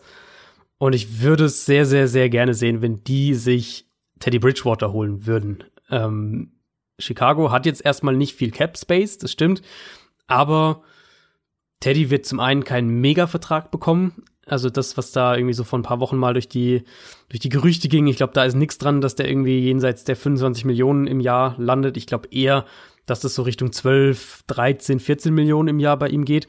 Und Chicago wird noch Cap Space drauf bekommen, wenn Kyle Long aus den Büchern ist, wenn man ein, zwei Verträge umstrukturiert, vielleicht auch ein, zwei verlängert, irgendwie in Allen Robinson beispielsweise, dann haben die wieder Spielraum. Und ähm, das, das würde man aus der Hinsicht, aus Cap-Sicht, würden die sowas schon hinkriegen. Ich glaube immer noch halt, dass Chicago eigentlich ein Playoff-Team sein kann. Mit der Defense, mit dem offensiven Scheme, mit einem Allen Robinson, äh, mit, mit den Matchup-Waffen, die sie aus dem Backfield zum Teil haben und, und vielleicht ja auch wieder auf Thailand, wenn da wieder ein Trey Burton ein bisschen mehr in die Spur findet. Aber halt nicht mit dem Quarterback, nicht mit Mitch Trubisky. Und, und Bridgewater hat nicht Trubiskys Mobilität. Das heißt, diese Scramble-Gefahr geht dann so ein bisschen weg, die Trubisky hat. Aber ich glaube eben, dass der diese Offense, wie sie Matt Nagy eigentlich sich vorstellt, so viel besser umsetzen würde. Und, und das würde ich einfach wirklich gerne sehen. Und deswegen wäre das, glaube ich, ein realistischer Quarterback, den Chicago ähm, auch landen könnte. Andy Dalton Way ist ja so eine Alternativoption, die da immer wieder mal rumgeht. Da müssten sie halt nochmal einen Draft-Pick investieren, von denen sie jetzt auch nicht übermäßig viel haben. Deswegen Bridgewater zu den Bears, das würde ich wirklich gerne sehen. Man muss dazu sagen, ich habe jetzt vielleicht nicht mein allergrößtes Lieblings-Free Agency Signing gerade genannt mit Robbie Anderson. Aber eins, was ich extrem gut finde, Teddy Bridgewater habe ich ja aber, glaube ich, schon mal erwähnt, dass ich den sehr gerne bei den Panthers sehen würde. In einem, in so einem soften Ja. Umbruch Ja. und mal gucken, was Teddy Bridgewater dann langfristig liefern kann. Das habe ich jetzt mal so ausgeklammert. Aber Teddy Bridgewater ist natürlich echt ein Zünglein an der Waage, vielleicht für die Bears. Wie gesagt, ich würde ihn gern in Carolina sehen. Ähm, Mhm. Da gibt's einige Kandidaten. Und natürlich Brady zu den Cowboys, ganz klar. Das ist, das wäre, Das, das, ist die, wär, die Kröger-Storyline. Wenn das passiert, Oh. dann äh, weiß ich nicht. Sondersendung nachts um drei oder so.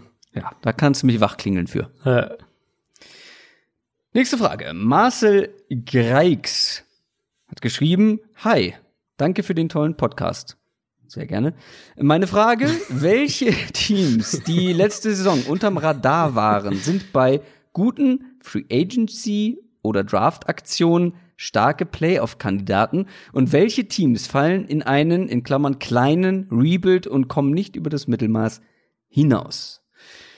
Das ist eine interessante Frage und ich mhm. finde auch gar nicht so leicht zu beantworten. Äh, ich glaube, die Colts könnten das easy sein, so ein Team, was mit einer richtig guten mhm. Free Agency und ja. noch mal wieder in einem, in einem guten Draft wirklich angreifen kann, weil sie einfach so eine richtig starke, gute Baseline haben. Ich weiß aber nicht, also da hängt viel von der Quarterback-Position an bei den Colts. Genau, ja. Wie sie da weitermachen. Aber ich habe mich für die Lions entschieden. Ah, sehr gut. Die habe ich als mein zweites Team. Ach, guck mal, ich, als, wir wissen wirklich nicht tatsächlich, was, die, was der andere sich vorbereitet nee, hat. Ja. Also es ist wirklich Zufallstreffer, dass ich immer dann eine Nummer zwei habe. Die Lions waren ja so die graue Maus letztes Jahr. Aber die haben so viele gute Waffen in der Offense. Sie haben einen super Quarterback mit Matt Stafford. Mhm verbessere deine O-Line, verbessere vor allem deine Defense. Du hast das Geld und du bist eigentlich in der Lage, um die Playoffs mitzuspielen. In wohlgemerkt einer schwierigen Division, ja. Aber du hast eigentlich viele Bestandteile. Du hast Cap Space. Ja. Mach was draus. Die Lions haben zumindest das Potenzial, um so ein Team sein zu können. Ob sie es werden, schauen wir mal. Und da hängt natürlich dann auch viel ein bisschen, glaube ich, vom, vom Coaching-Staff ab, wo wir uns auch alle noch nicht so sicher sind, ob das was Langfristiges ist, aber hm. die Bausteine sind eigentlich alle vorhanden. Und der Schein trügt ja auch so ein bisschen. Also wenn sich Stafford nicht verletzt, letztes Jahr gewinnen die ja deutlich mehr als diese drei Spiele, die sie, glaube ich, am ja, Ende gewonnen haben. Sind, ja. ähm, also dann würde jetzt ja auch, dann würde man die jetzt ja auch so ein bisschen anders wahrnehmen, wenn die jetzt am Ende irgendwie, keine Ahnung, sechs Spiele gewonnen hätten oder so. Ähm, wie du schon gesagt hast, sie haben die offensiven Waffen. Sie haben in der O-Line schon echt viele Bausteine. Ich würde vermuten, dass die, dass die Graham Glasgow in der Interior Line auch halten oder zumindest es äh, viel versuchen, um ihn zu halten. Sie haben den Nummer drei Pick im Draft, der einerseits sehr wertvoll für Trades werden könnte, ja. andererseits aber eben auch vielleicht einen Chase Young dir beschert, wenn es wirklich den Trade auf zwei gibt für, ähm, für den zweiten ja. Quarterback. Ziemlich sicher, aber zumindest mal Jeffrey Okuda, den der Nummer 1 Cornerback. Sprich, die Defense sollte allein durch, durch diesen, allein durch diesen ja, Nummer 3 Pick, ja, ja. sollte die Defense schon ein gutes Stück besser sein.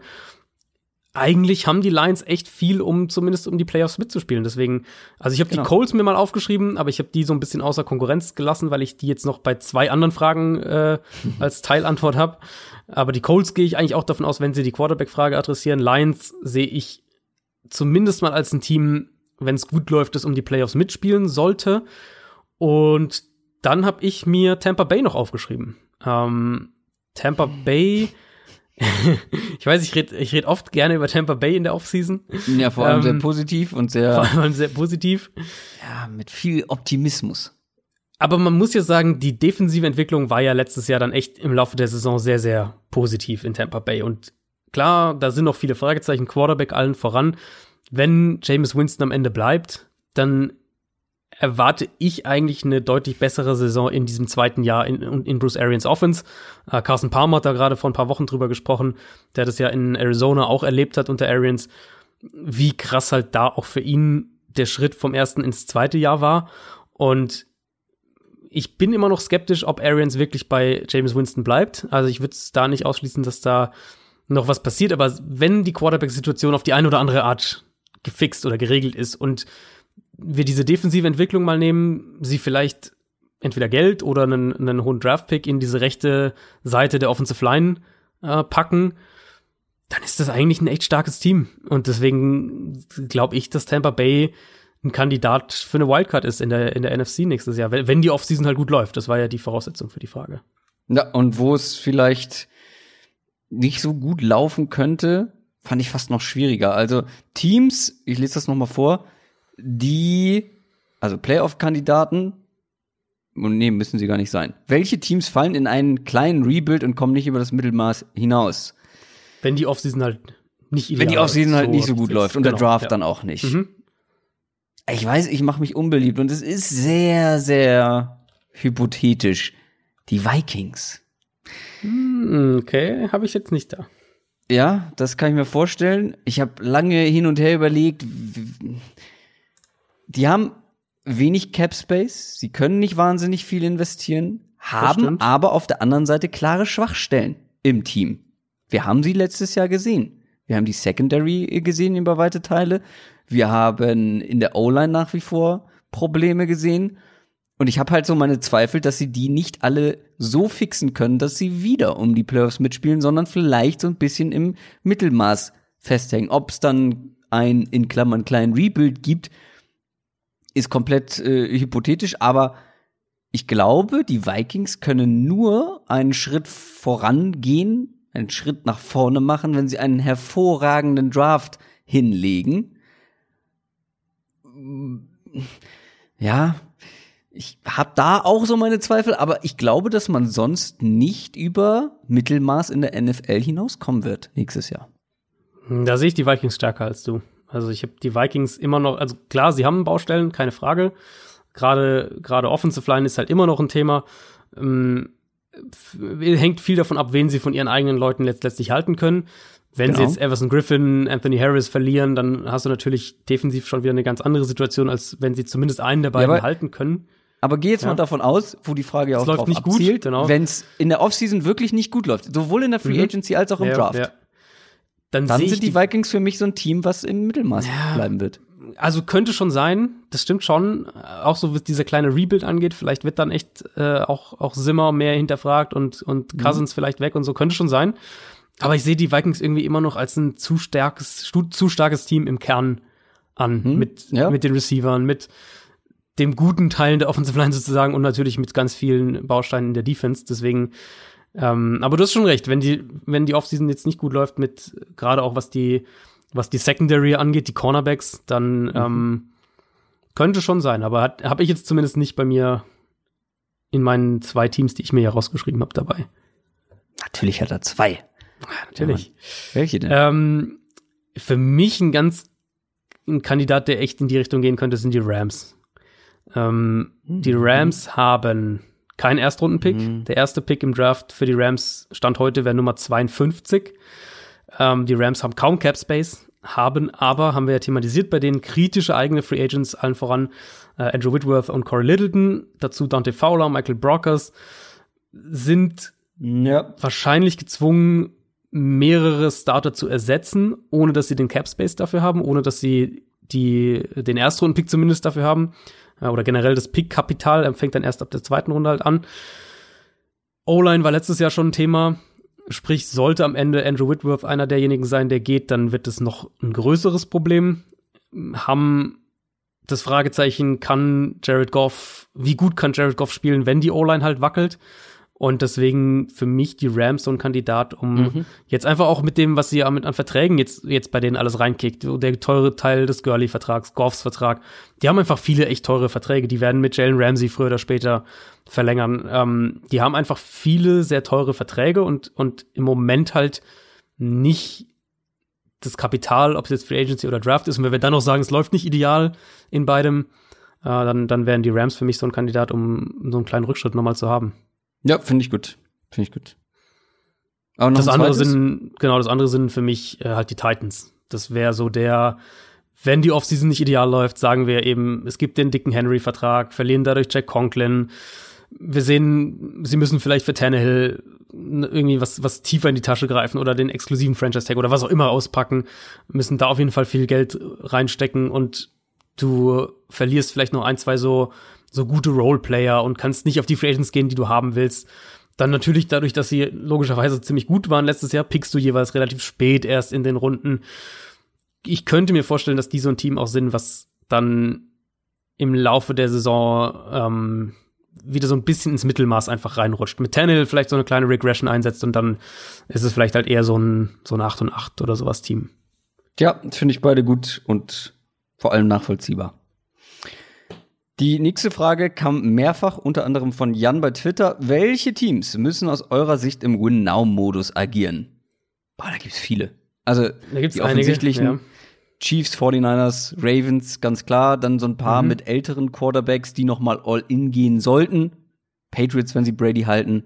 Steelers mit Big Ben, der zurückkommt. Packers mit Rogers. Saints mit Drew Brees. Dann aber, finde ich, gibt so ein paar heikle und ich glaube, mhm. da zielt die Frage auch drauf ab. Also, was ist denn mit den Rams? Die müssen ja eigentlich auch im Win-Now-Modus agieren. Hm. Die hattest du jetzt gerade als Team, dass wenn es schlecht läuft, ins Mittelmaß abrutschen, aber gerade mit den Verträgen musst du ja noch mal angreifen. Vikings, Ja, auch die hatte halt, ich gerade, ne? auch genau Ja. das gleiche, genau das Ja. gleiche Thema. Eigentlich hast du hier auch so viele teure Verträge, kaum Cap Space, aber du musst eigentlich jetzt noch mal mit den Spielern, mit Thielen, mit Diggs, mit den ganzen Waffen in der Defense auch noch mal angreifen. Eagles, auch so ein Fall. Mhm. Also da gibt's noch ein paar mehr. Ja, das stimmt. Also hast du jetzt schon ganz, ganz viel gesagt, was ich mir auch aufgeschrieben hatte. Also so ein paar, die mit den alten Quarterbacks halt sind halt offensichtlich. Da geht es ja auch in den letzten ein, zwei Gelegenheiten, um, um überhaupt jetzt noch was mit dem, mit dem Ja. Team sozusagen so zu machen. Also das ist ja so die Saints, Packers, Steelers, ähm, Patriots, falls Brady eben bleibt. Äh, Das Ich frag so mal, ich frag dich mal ein paar ab Ja. von den von den heiklen. Mhm. Äh, wieso heiklen? Also Seahawks. Seahawks sind für mich jedes Jahr im, im Win-Now-Modus mit Russell Wilson. Texans. Ja, solange definitiv. Ich meine, die haben, gut, die werden bei denen wird über die Free Agency laufen, weil die wirklich wenig Draftkapital haben, aber ähm, absolut. Deshaun Watson ist noch günstig. Vielleicht ändert sich das dieses Jahr schon, aber noch ist er günstig. Deswegen definitiv. Äh, Falcons. Die haben halt nicht viel Möglichkeiten, ne? Vom, von den Ressourcen her, aber an sich, ähm, ja, an sich sind die für mich auch immer noch ein Win-Now-Team. Eigentlich alle Teams, die den, den Quarterback halt haben, ne? Wer den Quarterback hat und einigermaßen was um diesen Quarterback herum, der ist für mich mehr oder weniger im Win-Now oder sollte im Win-Now-Modus agieren, weil, weil Okay. äh, der Quarterback macht dich halt zum, zum äh, Titelkandidaten, wenn der Rest einigermaßen passt. Dann kommt eine richtig schwierige Frage. Bears. Ja, wenn sie den Quarterback finden. also sie müssen den Quarterback alles finden, andere dann, stimmt dann ja sind quasi. sie all in. Ja, oder viel zumindest. Mein O-Line wird bei Ja. denen ein Thema sein, Ja, aber ähm, für die ist der Win-Now-Modus sozusagen, dass sie den Quarterback finden. Ja gut, ja, fair. Äh, was mit den Browns? Hm, ja, eigentlich schon, ne? Eigentlich schon. Also, wenn du, wenn du aus Browns Sicht glaubst, dass Baker Mayfield besser ist als das, was er letztes Jahr gezeigt hat, und ich persönlich glaube das, dann bist du eigentlich jetzt genau in dem Punkt, wo du Mhm. nochmal angreifen solltest. Ja, sehe ich nämlich auch so. Äh, wenn du jetzt kein anderes mehr hast, habe ich, glaube ich, alle abgefragt, abgefrühstückt. Also für, für mich, also man kann es ja generell so sagen, wir haben jetzt, oder ich habe jetzt gesagt, die alten, in Anführungszeichen alten Quarterbacks, die so in den Herbst oder Spätherbst oder was auch immer ihre Karriere gehen, letzten paar Jahre, für die ist es halt der Win-Now-Modus aus der Sicht, so letzter Angriff, was auch immer. Ähm, und dann sind es halt für mich vor allem die Teams, wo der Quarterback, wo der Franchise-Quarterback hoffentlich sozusagen da ist oder wo man glaubt, den Franchise-Quarterback gefunden zu haben. Und der ist halt noch einigermaßen günstig. Und das sind, also Ravens habe ich mir ganz, ganz fett aufgeschrieben, wo Klar. wir halt äh, sagen, Titelfenster geht auf, günstiger Quarterback und so weiter. Und du kannst halt eben auch einiges machen, wenn du Baltimore bist mit, mit 30 Millionen und hast wenige kritische eigene Free Agents. Also die Basis ist da. Ähm, du kannst ein Team wie Arizona da reinwerfen. Wenn du sagst, Kyler Murray, wir glauben, da haben wir den gefunden und ich persönlich glaube das, dann kannst du eben sagen, wir, wir gehen jetzt aggressiv und wir versuchen jetzt wirklich, wir haben jetzt mit dem Left Tackle ver verlängert, jetzt versuchen wir noch den, den Right Tackle irgendwie in der Free Agency zu finden und versuchen vielleicht einen Jack Conklin noch zu holen und gehen dann im Draft auf den Nummer 1 Receiver und, und greifen jetzt an. Also, das sind so die Teams, entweder junger Quarterback, wo du selbst als Team davon überzeugt bist, dass du ihn, dass du den, den Quarterback, mit dem du halt gewinnen kannst, auch gefunden hast. Und der ist noch günstig oder eben, äh, ja, so letzter, äh, letzter, letzter Anlauf mit dem alten Quarterback, in Anführungszeichen. Eigentlich müssten die Lions jetzt auch angreifen. Ne? Also wenn wir von Quarterback sprechen und Ja, ich meine, Lions müssen allein schon angreifen, damit nicht alle gefeuert werden. Das muss man ja bei Detroit auch sagen, weil wenn die, ja, das ist richtig. also wenn die Ansage richtig, wenn die Ansage so gemeint war von, von der Ownerin, dann sind die ja alle weg, wenn es keine Playoffs gibt. Ah, richtig so. Ich finde, mit den Teams solltest du zumindest auch lange um die Playoffs mitspielen können. Und wenn sie das nicht ja, können, ja. machen sie was falsch. Entweder dann halt im Management, in der Offseason oder dann Ja. später in der Saison. Julius Brixius fragt, welcher Move wird die Liga am meisten beeinflussen? Das ist natürlich sehr eine Auslegungssache. Also Wir haben uns Ja, das jetzt so stimmt. erschlossen, dass es hier um eher etwas längerfristiges geht. Also, was Mhm. würde die Liga für die nächsten zwei, drei Jahre, vielleicht Genau. sogar länger, Mhm. beeinflussen? Finde ich schwierig, aber Brady ist natürlich dann schon bei Ja. solchen Geschichten mit dabei, also Ja. vor allem was die Patriots angeht. Wenn Brady und die Patriots sich jetzt trennen, wird das die Liga zwei bis drei Genau. Jahre beeinflussen. Genau.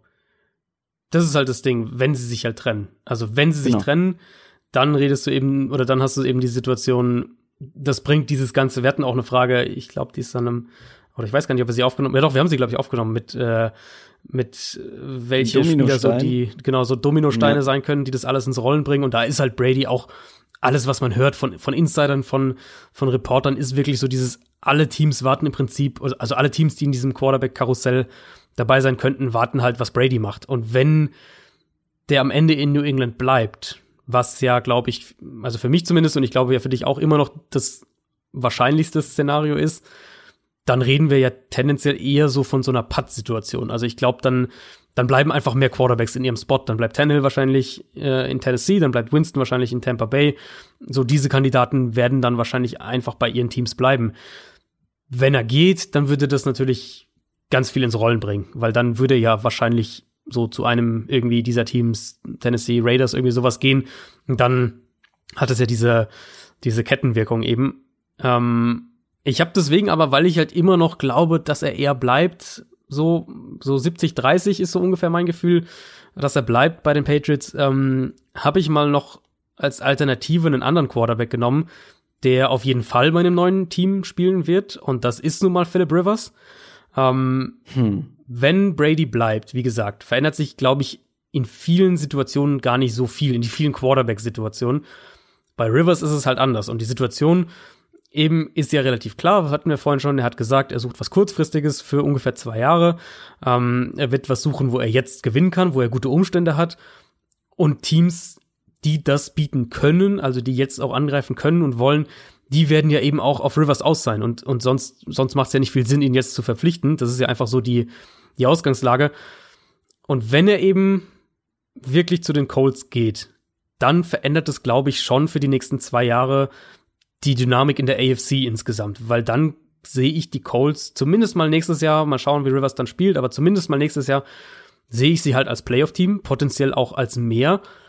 Und vielleicht würde Indianapolis sowas ja, wenn sie jetzt Rivers holen, ähm, würden sie das ja auch dann doch zum Anlass nehmen, um, um so kurzfristig all-in zu gehen und vielleicht wirklich aggressiver noch, noch ein, zwei andere große Free Agents zu holen. Wir haben es ja vorhin gesagt, den, den Cape Space haben sie. Es ist eigentlich nicht die, die Vorgehensweise von diesem Re Regime, ähm, aber vielleicht würden sie ja dann versuchen, eben irgendwie auf Clowney mitzubieten, zum Beispiel. Oder würden auf einen Emmanuel Sanders noch gehen. Oder würden auf einen Byron Jones mitbieten. Sowas in dieser Richtung, wenn sie eben sagen, wir gehen jetzt, wollen jetzt die nächsten zwei Jahre unser, äh, unser Titelfenster maximieren. Deswegen vor der oder mit der Prämisse, dass ich glaube, Brady bleibt am ehesten bei den Patriots, habe ich mal Philip Rivers genommen. Ja, finde ich spannend. Auf jeden Fall. Ich habe später noch eine Bold Prediction zu dem ganzen Mhm. Konstrukt. Eine Frage, die mehrfach kam, unter anderem vom Karate-Professor, ging um die Compensatory Picks. Äh, Wie funktionieren die genau und wie können Teams die in ihrer strategischen Planung nutzen? Man kann zwei Fehler machen, was die Compensatory Picks angeht. Der eine ist, den ich zum Beispiel letzte Woche gemacht habe, als wir über Jadavian Clowney gesprochen haben und ich gesagt habe, sie haben ja einen Third-Round-Pick ausgegeben, den kriegen sie nicht zurück. Unter gewissen Umständen könnten sie sowas zurückbekommen in Form eines Mhm, Compensatory ja, Picks. ja. Also vergessen, dass es sie gibt, sollte man nicht. Das ist Fehler Nummer eins. Aber dann gibt's noch einen zweiten Fehler, den viele andere machen. Und zwar davon ausgehen, dass ein Team ihn bekommt.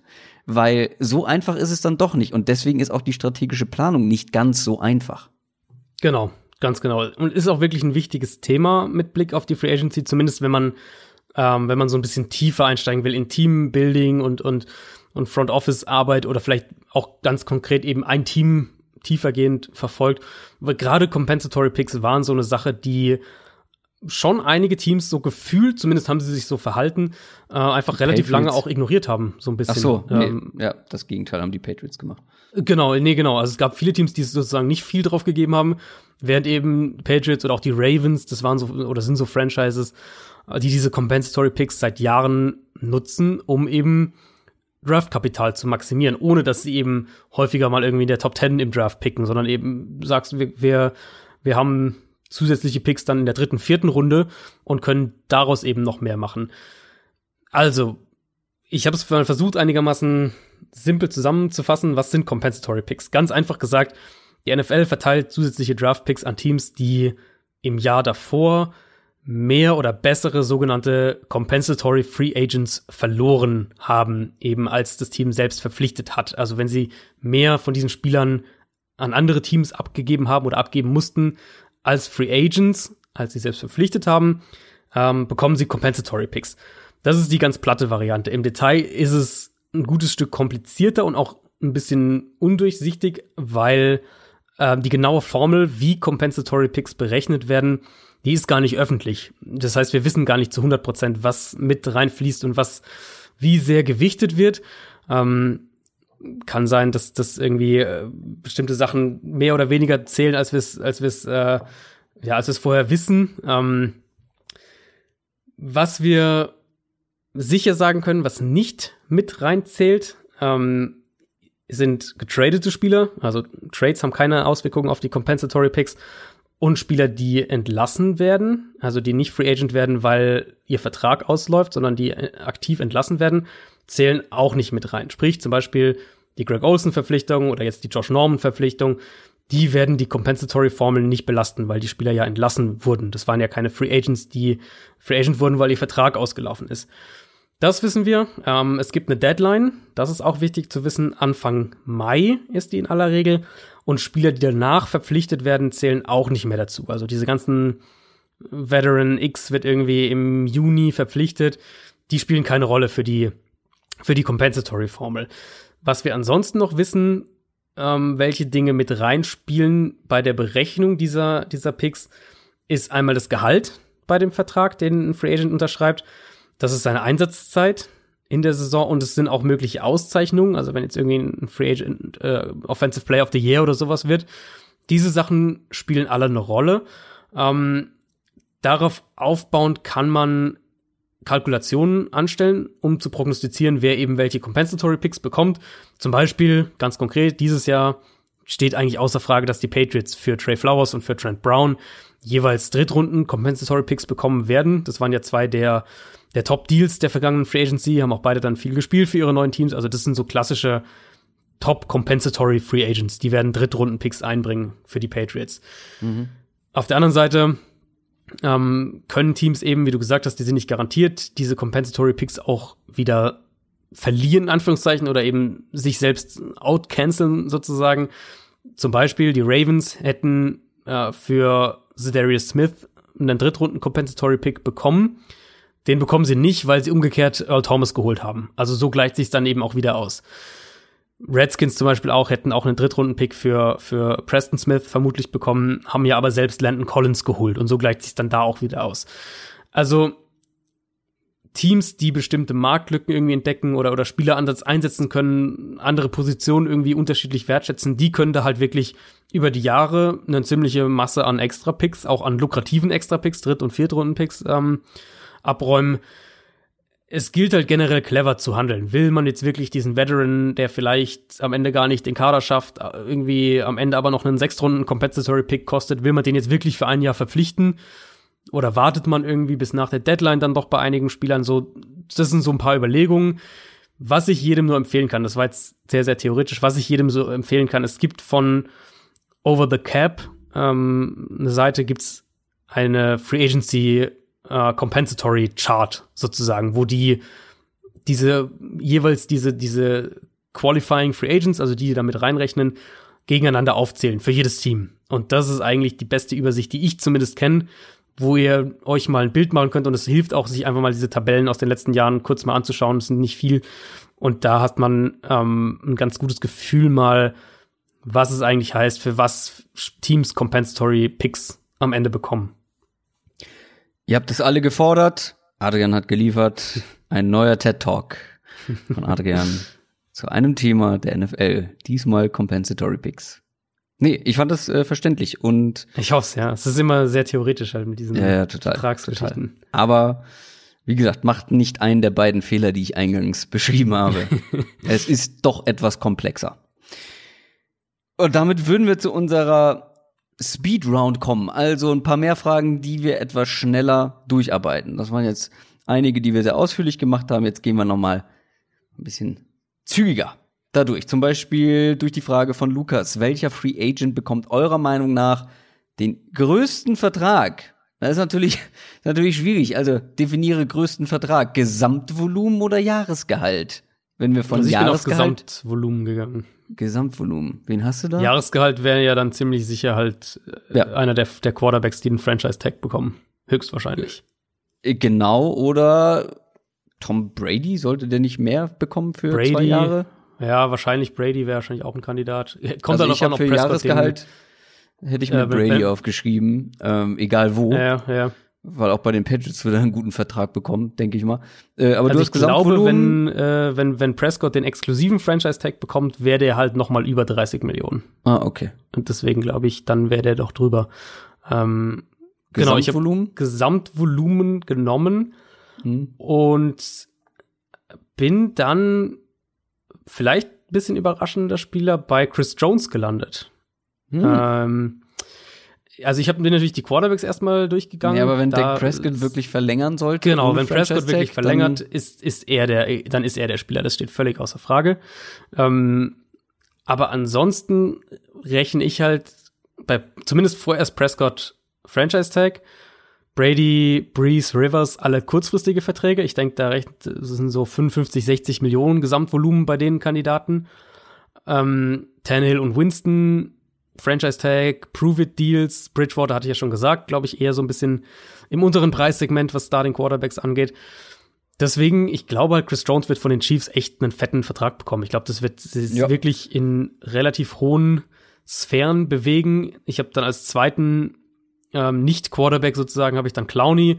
Und dann wird es, denke ich, auch abfallen. Amari Cooper wäre dann so einer oder Byron Jones, geht man in die Richtung. Aber ich glaube, Chris Jones wird halt einer sein, der jenseits der 90 Millionen landet, was Gesamtvolumen angeht. Und ähm, damit halt über den alten, in Anführungszeichen alten Quarterbacks. Und dann wäre der Einzige, der ihn, denke ich, toppen würde, wäre vermutlich Prescott, wenn der ähm, seinen langfristigen Vertrag unterschreibt. Özgür Önal. Welcher Quarterback wäre Hast du ein deinen eigentlich gesagt gehabt? Oder habe ich den jetzt irgendwie. Oder du hast, du hast Prescott gesagt. Genau, ich hätte Prescott gesagt. Chris Jones finde ich spannend. Ähm, Gerade wenn Prescott eben keinen langfristigen Vertrag bekommt. Ja. Ähm, da würde ich, glaube Okay, ich, tatsächlich so mitgehen. Ich kann mir irgendwie nicht vorstellen. Jadavian Clowney boah, Der wäre halt so, ja, wenn's wäre so mein erster Gedanke gewesen. Mhm. Aber kann mir Chris Jones echt, Chris Jones echt gut vorstellen. Mhm. Aber Dak Prescott war da, Ja. war da ja, so, Ja. thronte so über allem bei mir. Also ich hab, ich hoffe, ich habe es richtig ausgesprochen. Aber ich mach's noch mal gerne. Özgür Ünal. Welcher Quarterback wäre ein möglicher Nachfolger für Brady bei den Patriots? Sehr, spannende hypothetisch. Ja, sehr spannend, aber auch sehr hypothetisch. Also angenommen, sie wollen keinen kompletten Wandel der Offense vornehmen, dann wären es für mich Teddy Bridgewater oder Ryan Tannehill. Leute mit Mhm. einem relativ schnellen Release, mit viel Präzision, welche die vor allem im Kurz- und mittellangen Passspiel am besten sein können. Das wären für mich zwei Kandidaten, die relativ nahtlos in diese Offense gesetzt werden könnten. Ja, Bridgewater ist, habe ich mir auch als erste Option aufgeschrieben. Das wäre halt auch einer, der also, also erstmal stilistisch diese Offense einigermaßen gut fortsetzen könnte und ja auch, wo man sagt, man muss nicht den totalen Umbruch irgendwie einleiten, sondern man Mhm. könnte halt sagen, Bridgewater irgendwie so ein Deal, aus dem du nach zwei Jahren vielleicht raus kannst, ähm, ist aus Patriots Sicht hast du da dann keine Schmerzen dabei und Bridgewater selbst hat natürlich die Chance, sich in einem guten Umfeld bei einem bei einer gut geführten Franchise als Starter zu beweisen, so. Was ich halt, wenn wir es so ein bisschen weiter spinnen, was ich halt gerne sehen würde, wäre ja, dass die Patriots irgendwie so, so einen Cam Newton zum Beispiel holen per Trade und dann Belichick irgendwie so, das Gerücht geht ja immer mal wieder rum in den letzten ein, zwei Jahren, dass Belichick halt eigentlich gern so was mehr Option-Offense-mäßiges vielleicht aufziehen lassen würde, so ein bisschen seine seine Vorliebe für Navy Football äh, so ein bisschen in die NFL bringt. Das, so, so ein Szenario fände ich halt mega spannend, weil es was in vielen Teilen komplett anderes wäre. Ähm, aber realistisch, falls Brady geht, dann wäre, glaube ich, so ein Teddy Bridgewater. Andy Dalton hört man da ja auch ab und zu mal, äh, dann natürlich. Das wäre dann wahrscheinlich schon die realistischere Option. Ben fragt, wenn ihr der GM der Panthers wärt, was würdet ihr machen? Äh, ich habe schon mehrfach über die Panthers jetzt gesprochen und was ich machen würde, das wäre sowas wie so ein softer Rebuild. Cam mhm. Newton traden, zum Beispiel zu Bill Belichick, damit Adrian noch glücklich wird. Bridgewater holen, guten Zweijahresvertrag geben, niemanden auf Quarterback draften, ähm, weil ich glaube, Bridgewater ist für einen zwei Jahre äh, erstmal dann dein Quarterback und du guckst, was du hast. Äh, in der Defense und O-Line oder in die Defense und die O-Line investieren, sowohl in der Free Agency als auch im Draft. Ich glaube, das wäre ein Team, was direkt im Mittelmaß mitspielen kann, je nachdem, wie Bridgewater performt. Und wenn sie es halt nicht tun und das totaler Reinfall wird, dann kannst du im nächsten Jahr relativ früh picken und dann deinen Quarterback holen oder deinen Versuch äh, starten mit einem Rookie-Quarterback äh, Christian McCaffrey nicht traden, deswegen softer Rebuild, weil ich glaube, dass wenn du dir jemanden wie Bridgewater holst, wie gesagt, schon vor allem in der Offense eine richtig gute Baseline hast und dann brauchst du auch ein paar Waffen und dann ist er gerade mit seinen Qualitäten nicht nur im Run-Game, sondern auch im Passing-Game zum Beispiel dann auch als Slotwaffe unglaublich relevant und deswegen so ein, so ein softer Rebuild mit einem äh, mit keinem Rookie Quarterback, aber ich würde schon die Quarterback Position hm, was Neues wagen. Hm. Ähm, wir haben viele ähnliche Gedanken, nur bei der wichtigsten Frage sind wir dann auseinander, potenziell auseinander, weil meine erste Frage als Panthers GM wäre, wie sieht die Krankenakte von Cam Newton aus? Ähm, ist es realistisch, dass der wieder auf 100% kommt? Das ist halt die Frage, die du als allererstes klären musst, zumindest intern. Wenn da die Antwort ja ist, wenn jetzt die Erste sagen, hier läuft alles gut, Heilungsprozess, bla bla bla, und zur Saison ist der bei 100 Prozent und alles wieder super, dann wäre mein Move ähm, jetzt mit Cam Newton verlängern für zwei, drei Jahre zusätzlich. Also ein, der würde ja in sein letztes Vertragsjahr gehen. Das sollte man jetzt zu aus Teamsicht relativ guten Konditionen hinbekommen. Dann würde ich schauen, ob ich einen der, der Top-O-Liner auf dem Markt vielleicht bekomme. Äh, Cap Space habe ich ja einigermaßen was. Es könnte zum Beispiel ein Joe Thuney sein für die Interior Line und würde halt versuchen, jetzt auch wirklich mit dieser Offense anzugreifen, weil du hast sowas äh, kurz angesprochen, die Waffen an sich sind ja da mit, mit Moore, mit Curtis Samuel, mit McCaffrey.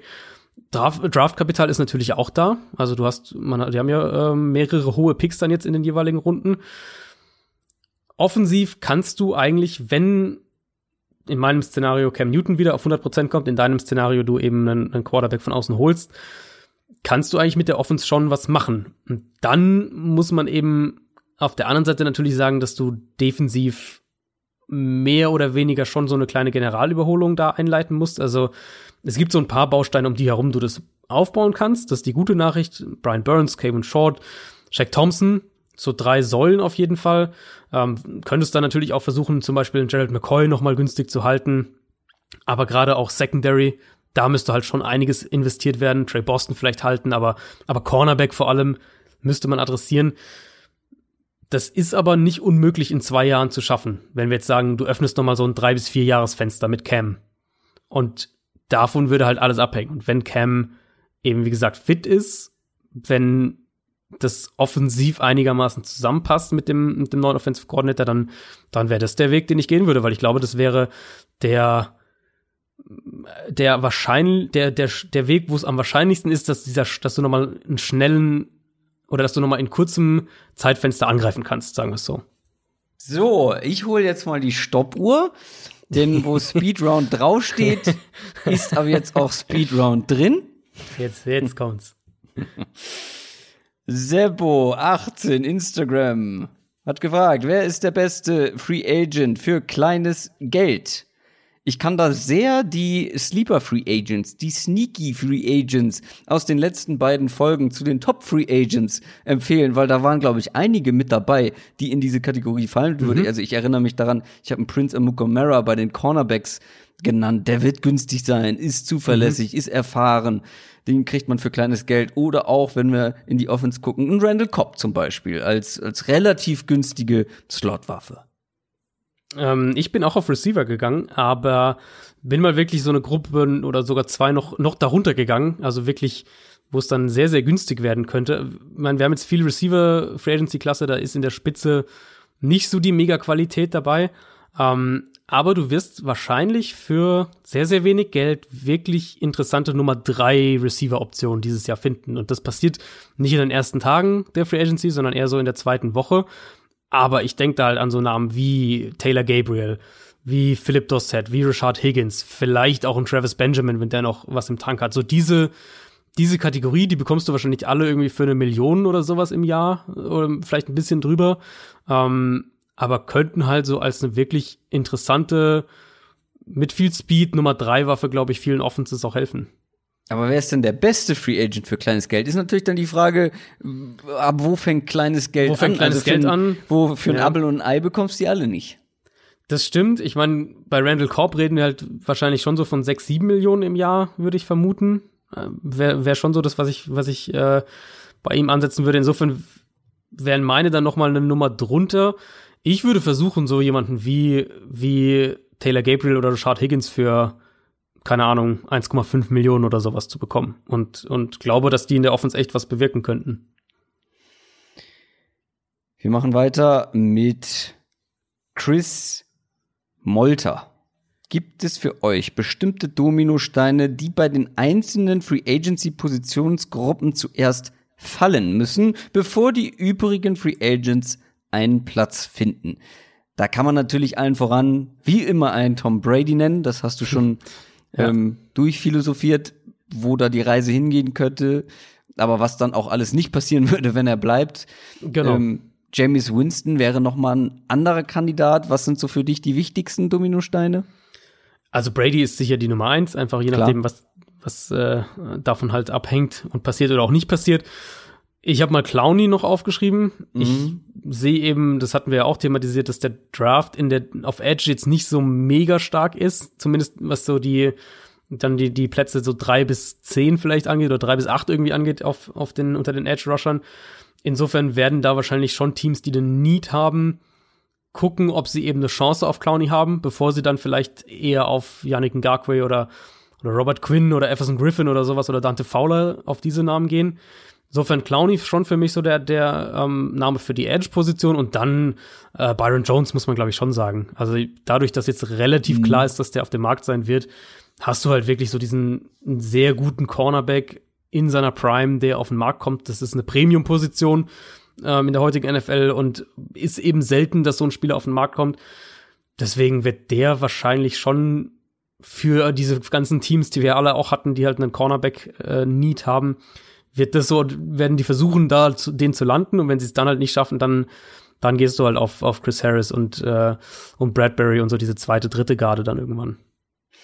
Aibi 007 fragt, äh, jetzt bin ich hier verrutscht in der Zeile. Da ist sie, die Frage. Ganz einfach. Bleibt Odell Beckham Jr. in Cleveland? Gab er jetzt immer mal wieder, auch diese Offseason wieder, äh, mhm. Trade-Gerüchte, mhm. was OBJ angeht dass man da möglicherweise offen sein könnte, was Trade-Partner angeht.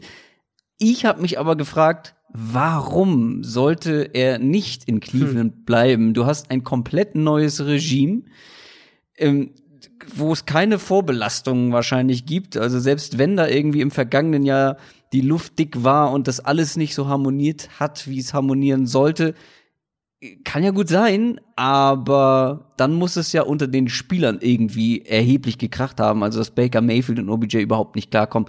Dann könnte man das in Betracht ziehen, aber das neue Regime wird sich ja denken, wir haben hier ein, ein super Receiving Core. Wir, das ist ja, eine, ja. das ist einer der besten Receiver nach wie vor in der ganzen NFL. Er wurde nur letztes Jahr nicht gut eingesetzt. Es hat nicht so funktioniert mit Baker Mayfield, aber die müssten ja jetzt eigentlich versuchen, das besser hinzubekommen, bevor man sagt, okay, wir trennen uns. Also ich sehe einfach die Notwendigkeit, vor allem dann aus Sicht der Browns nicht, äh, da einen Trade zu akzeptieren. Auch wenn das vielleicht dann ein sehr, sehr, äh, sehr, sehr teurer Trade werden würde mit sehr hohen Picks, aber warum sollte ich das, das denn das machen? Ja schon, Außer OBJ will wirklich unbedingt weg. Das ist ein anderes ja, Thema, aber davon hat man jetzt ja. nicht unbedingt was gehört, oder? Und das ist halt auch die Frage, ob das überhaupt so teuer dann werden würde, weil ich habe mir hier auch aufgeschrieben, wahrscheinlich ist ja für einen Spieler von seinem Kaliber ist der Trademarkt ja wahrscheinlich aktuell so niedrig, wie man sich vorstellen kann, so nach der vergangenen Saison, würde ich denken. Also ich glaube, die Browns würden halt jetzt nicht das Megapaket, immer noch einen guten Preis irgendwie, aber halt jetzt nicht das Megapaket ähm, für ihn angeboten bekommen deswegen glaube ich auch, dass es aus Browns Sicht gar nicht so das Interesse irgendwie daran gibt und, und alles, was man aus Cleveland hört oder was ich aus Cleveland gehört habe ähm, und, und, gelesen habe, deutet halt darauf hin, dass die Offense stärker noch über, über, über die Receiver aufgebaut sein soll, dass er fitter ist, oder Beckham, ähm, dass er auch mehr an den Off-Season-Workouts teilnehmen will als letztes Jahr. Deswegen, ich gehe eigentlich fest davon aus, dass der bleibt. Also in der NFL niemals nie sagen, aber das ist eigentlich einer, den ich ganz weit hinten ähm, irgendwie ja. so abgeheftet habe und da, da rechne ich nicht damit, dass was passiert. Nee, ich auch nicht. Schaufelbagger fragt, was haltet ihr von Mariota zu den Raiders? Gibt ja Gerüchte in die Richtung, ist er besser als Derek Carr? ich, ich weiß gar nicht, wo ich anfangen soll, weil ich halte da nicht viel von. Bin ich ganz ehrlich, ja, weil ja. du hast dann, ich sag mal so, mit Mariota und Carr im Team hätte ich so das Gefühl, okay, du hast zwei halbe, aber keinen ganzen Quarterback und davon kannst du dir nichts kaufen. Ich bin kein Fan von der Idee, auch wenn du vielleicht mit Mariota andere Sachen machen kannst in deiner Offense als mit einem Derek Carr. Ein Mariota bringt einfach mehr Athletik mehr äh, mit. Aber ist er der bessere Quarterback? Unterm Strich, ich wage es zu bezweifeln. Und was willst du dann mit, ähm, gut, du, wenn du sie beide behältst, finde ich sowieso fragwürdig, aber wenn du die ersetzt, hast du dann wirklich so ein großes Upgrade, dass sich dieser Wechsel irgendwie lohnt? Das ist halt der Punkt. Also fairerweise muss man eben viel von dem, was du gerade gesagt hast, hätten wir relativ ähnlich letztes Jahr oder haben wir vielleicht auch letztes Jahr gesagt, als die Titans Tannehill geholt haben, ähm, wo man halt auch eigentlich dachte, so vor einem Jahr, ja gut, im Zweifelsfall ist es nicht so ein richtiges Upgrade zu Mariota, aber zumindest hat man halt eine Alternative irgendwie so in dieser Richtung. Mhm. Ähm, ich glaube halt ehrlich gesagt nicht nur, dass er nicht wirklich ein Upgrade wäre, sondern wenn ich an Mariota letztes Jahr denke, dann wäre der sogar eher ein Downgrade zu Derek Carr in meinen Augen. Und ich bin jetzt wirklich kein Derek Carr-Fan, aber im Moment würde ich Mariota eher noch als ein Downgrade äh, einstufen. Und deswegen würde ich dann anstelle der Raiders halt doch lieber wenn du halt jetzt nicht an Brady rankommst oder, oder Rivers, falls, falls Gruden den haben will, würde ich eben eher Derek Carr behalten, versuchen, meinen Wunsch Quarterback in der ersten Runde zu bekommen im Draft und, und mich so langfristig aufstellen und eben nicht jetzt versuchen, da irgendwie dann für, für keine Ahnung, acht neun Millionen Tannehill auf die Bank zu setzen und vielleicht, äh, Mar Mariota auf die Bank zu setzen und dann eben irgendwie das so als eine Alternativoption noch in der Hinterhand zu haben. Den Value sehe ich ehrlicherweise im Moment bei Mariota nicht. Ähm, ich glaube, dass der noch in eine Situation muss, wo die Quarterback, die Starting Quarterback-Situation noch schlechter ist, ehrlich gesagt. Herr Bossler und viele andere auch haben gefragt, wie und wo seht ihr eine Zukunft von Josh Rosen, beziehungsweise für Josh Rosen? Ich war ja von Anfang an etwas skeptischer und uneuphorischer, was Josh Rosen angeht. Deswegen, das ist, das ist your guy. Da darfst du dir mal eine Zukunft basteln. ja, die Frage kommt echt häufig. Ich habe die schon Ende der Saison mehrfach für meine Spox-Kolumne auch gehabt und jetzt äh, hatten wir sie auch für den Mailback einige Male. Der Punkt mit Josh Rosen ist, ähm, der ist jetzt erstmal noch so günstig für Miami mit einem Cap-Hit Cap von ungefähr zwei Millionen Dollar, dass die Dolphins, glaube ich, vorerst gar keinen großen Grund haben, sich von ihm zu trennen. Also wenn ich heute das jetzt prognostizieren müsste, würde ich sagen, dass Miami mit drei Quarterbacks in die Saison geht, nämlich mit vermutlich Tour, vielleicht auch Herbert oder Love, aber auf jeden Fall einem Erstrunden äh, Quarterback, Fitzpatrick und eben Josh Rosen. Und vielleicht sehen sie Josh Rosen dann als langfristigen Backup der auch irgendwann dann noch mal einen Trademark haben könnte oder vielleicht auch nicht, aber zumindest erstmal ein günstiger langfristiger Backup. Falls es Tour wird, willst du, glaube ich, aus Dolphins Sicht ähm, die Möglichkeit haben, dem wirklich ein Redshirt-Jahr zu geben, also dass du ihm garantierst, dass er gar nicht spielt, sollte es medizinisch notwendig sein. Und dann brauchst du halt noch einen, einen zusätzlichen Backup hinter Fitzpatrick, um, um abgesichert zu sein. Das ist das, was ich glaube, was vorerst mit ihm passiert, wenn wir jetzt auf die nächsten zwei Jahre schauen. Wenn ich für ihn die Wahl hätte, wo ich für ihn eine Zukunft sehe, also was, glaube ich, für ihn vielleicht seine Karriere nochmal ankurbeln könnte, dann würde ich bei ihm gerne einen Wechsel zu einem Team sehen, wo er so ein, zwei Jahre als klarer Backup dabei wäre, dann aber eben eine reelle Chance hätte, so in der dann vertrauten Umgebung nochmal irgendwie als Starter zu übernehmen. Green Bay wäre so ein Szenario, wo ich mir das gut vorstellen könnte, eben zwei Jahre hinter Rogers sitzen, dann vielleicht die Chance zu übernehmen. Patriots wäre ein Szenario, falls Brady weitermacht, ähm, wobei die wahrscheinlich, zumindest wirkt es so von Jared Stidham viel halten. Aber so, das wäre, glaube ich, für Josh Rosen am ehesten der erfolgsversprechende Weg, um nochmal mhm. eine Chance als Starter zu bekommen. Ja, die Patriots hört man da ja immer wieder und da schwingt, glaube ich, auch so ein bisschen ähm, Romantik mit. Also diese Storyline wäre halt zu schön, ne? Irgendwie durchgereicht worden. Dann kommt er zu Bill Belichick und dann zeigt er allen, vor allem seinen, seinen Vertrauten, seinen, seinen Believern, äh, dass er doch was drauf hat und dass er doch in der Lage ist, ein Starting Quarterback in der NFL zu sein. Lennox Langenkämpfer hat gefragt, was ist wahrscheinlicher? Eine Rückkehr von Antonio Brown oder eine von Des Bryant? Easy für mich. Easy. Dann Antonio was? Brown. Mhm, okay. Beide sind 31 Jahre alt. Der Unterschied und der entscheidende Knackpunkt ist für mich, Des Bryant hat vor allem dann auch im letzten Jahr bei den Cowboys echt nicht mehr so wahnsinnig viel gezeigt hat, finde ich klar abgebaut. Antonio Brown auf der anderen Seite hat natürlich oft viel, deutlich mehr Geschichten, die Teams davon abhalten könnten, ihn wieder zu verpflichten. Allerdings hat er auf dem Feld bis zum Ende geliefert. Ja, er hatte vielleicht nicht sein bestes Jahr, das letzte bei den Steelers, aber trotzdem war er immer noch unglaublich gut. Das eine Spiel bei den Patriots war auch unglaublich gut. Also ja, ja. Äh, ich sehe ihn einfach qualitativ noch deutlich, deutlich höher ähm, und halte es tatsächlich nicht für komplett ausgeschlossen, dass es dann irgendein Team gibt, was sagt, okay, der hat viel Scheiße gebaut, aber vielleicht ist er zur Ruhe gekommen, vielleicht ist er zur Vernunft gekommen wir wollen einfach noch mal probieren, wie viel er uns sportlich geben kann. Wir verpflichten ihn noch mal für äh, den Rest des Jahres für eine Saison und gucken, was wir an ihm haben und geben ihm noch eben diese Chance. Und bei Des Bryant, glaube ich, wird es aus sportlicher Sicht nicht mehr zu irgendeinem Vertrag kommen. Ich glaube, da ist der Zug tatsächlich abgefahren.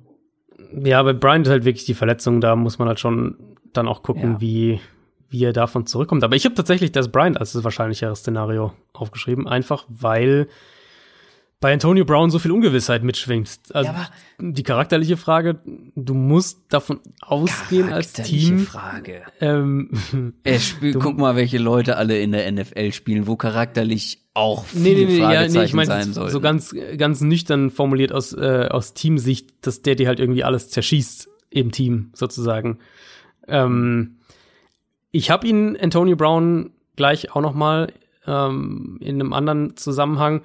Man muss halt bei ihm bedenken, dass der wahrscheinlich gesperrt werden wird. Erstmal. Also das, der wird wahrscheinlich, wenn der jetzt bei einem Team unterschreibt, wird er wahrscheinlich für vier bis sechs Spiele erstmal gesperrt sein. Davon muss man ausgehen. Ähm, ich glaube, dass Des Brian so ein Kandidat ist, der irgendwann eben über den Sommer einen günstigen Einjahresvertrag bei einem Team unterschreibt. Vielleicht sind es nochmal die Saints, irgendein Team, was vielleicht nicht seinen, nicht den Receiver gekriegt hat, den sie im Draft gerne gehabt hätten, irgendwie sowas und dann unterschreibt er für ein Jahr und, und, und keine Ahnung, vier Millionen Dollar und kriegt nochmal eine Chance so. Ich glaube, so den Pfad sehe ich schon für das Bryant, deswegen, wenn ich mich jetzt entscheiden müsste, was wahrscheinlicher ist, ähm, dann tippe ich auf das Bryant.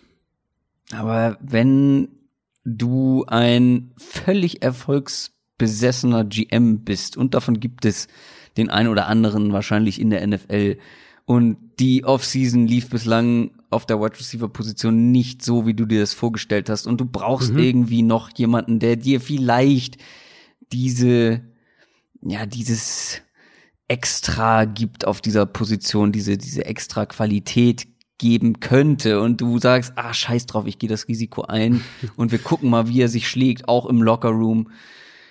Wie ist er charakterlich drauf? Und wenn nicht, also dann verpflichten wir ihn für wenig Geld und wo wir ganz easy wieder rauskommen können und dann schmeißen wir ihn zur Not wieder raus. Also ich, das halte ich tatsächlich für wahrscheinlicher, weil er, glaube ich, sportlich einfach nochmal ähm, einen ganzen Schritt weiter vorne ist. Ja, ich denke im Kern ehrlicherweise, dass wir beide nächstes Jahr nochmal bei einem Team sehen. Echt? Mhm.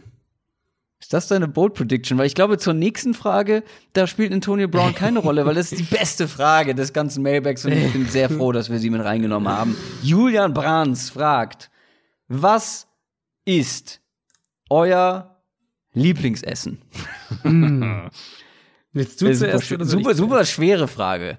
Also, Findest ähm, du? Ja, auf jeden Fall, weil es gibt zwei Sachen, bei mir. Ich möchte beide nennen und zwar mhm, mhm, zum einen eine Sache, der ich nie widerstehen kann oder nur ganz, ganz schwer. Ich hatte neulich wieder eine Situation, da war ich beim Sport, sitze danach in der Bahn und da kommen Leute mit frischen Pommes in die Bahn. ich bin beinahe durchgedreht. Ja, ja, okay. Und ja, das waren nur McDonald's Pommes, obwohl das ist das Beste, was McDonald's machen kann. Ähm, trotzdem sind die nicht gut. Aber gute Pommes können mich so unglaublich glücklich machen. Hm. Ähm, ich habe noch eine zweite Sache, die ja, wirklich aber Pommes, dann noch mal Aber ganz kurz, Pommes sind halt, also Pommes sind gut, keine Frage, aber Pommes sind halt auch so eine, eine Beilage, finde ich. Nein. Pommes, Pommes können eine lebenserfüllende Mahlzeit sein. Ja, aber das ist halt so ein bisschen wie wenn ich jetzt sage, irgendwie, äh, keine Ahnung, Kartoffeln sind mein Lieblingsessen. Irgendwie Pommes finde ich, nee, da fehlt ja bearbeitete Kartoffeln.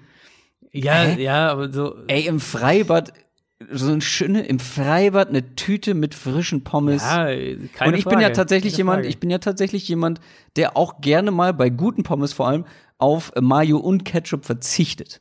Was? Nee, okay, da bin ich raus. So so so ein Pommesliebhaber bin ich dann auch nicht. Oh, ich liebe Pommes. Aber ich habe noch eine andere Sache, die aber sehr speziell ist und nicht so verallgemeinert werden Schon kann. mehr als dein, dein Beilagending oder was? Nee, nee, nee, das ist dann wirklich eine richtige Mahlzeit. Okay, okay. Ähm, aber da spielt der Koch eine extrem große Rolle, deswegen äh, mach erstmal. Jetzt, jetzt bin ich gespannt. ähm, also ich habe, für mich war es echt, echt einfach. Ähm, mein Lieblingsessen ist Pizza. Also eine gute Pizza ist, ja. finde ich, ja. wirklich schwer zu toppen. Ja, Pizza bin ich auch. Äh, ich war gerade jetzt hier in München in einem super hm, Pizzaladen und habe tatsächlich sehr gute Pizzerien. Ja, mehrere. Und ich bin jetzt gerade dabei, die so ein bisschen nach und nach äh, durchzutesten. Mhm. Und ich bin eigentlich kein Fan von so etwas verrückteren, verrückter belegten Pizzen. Ja, ja, bin ich auch nicht, muss ich wirklich sagen. Also es sind meistens die klassischen, die am besten sind, vor allem dann mhm. in einer richtig guten Pizzeria. Aber da habe ich mich mal was gewagt und da war dann so, wenn ich jetzt Thunfisch sage, denken alle an so Dosenthunfisch. Nee, das war frischer Thunfisch, so in ganz dünne Scheiben geschnitten. Mhm. Ähm, oh, jetzt kriege ich das, das alles ja nicht, mehr zusammen. Ist ja noch nicht so äh, gewagt, erstmal Thunfisch auf der Pizza. Bitte? Also Thunfisch auf der Pizza ist ja jetzt noch nicht so gewagt. Hätte ich jetzt gesagt, das ist ja noch Nee, aber halt normal. nicht dieser nicht dieser Dosen-Thunfisch, der ja, so ja, drüber ja, gestreut wird. Aber mhm. dann halt noch so ganz viele verrückte, da war dann noch so ein so eine Honig-Chili-Soße, da waren Cashewkerne mit drauf, da waren Lauchzwiebeln ja. oder Frühlingszwiebeln, irgendwie, es war so ein bisschen. Das klingt nicht schlecht, aber irgendwie, also bei Pizza bin ich wirklich sehr, ja, sehr konservativ. Aber die war sagen. überragend. Okay. Äh, ja, soll ich noch ja. Local Werbung machen? Äh, würde ich tatsächlich machen, wenn es mir einfällt. 11, 5, nee, Uni, oh, ich weiß es nicht mehr. Ein guter ja, also, zum Beispiel, also was zum Beispiel halt gar nicht geht, ist Ananas auf Pizza. Das muss nee. man ganz klar sagen. Nee, das nee, geht nee. wirklich gar nicht. Ganz klares ähm, Nein.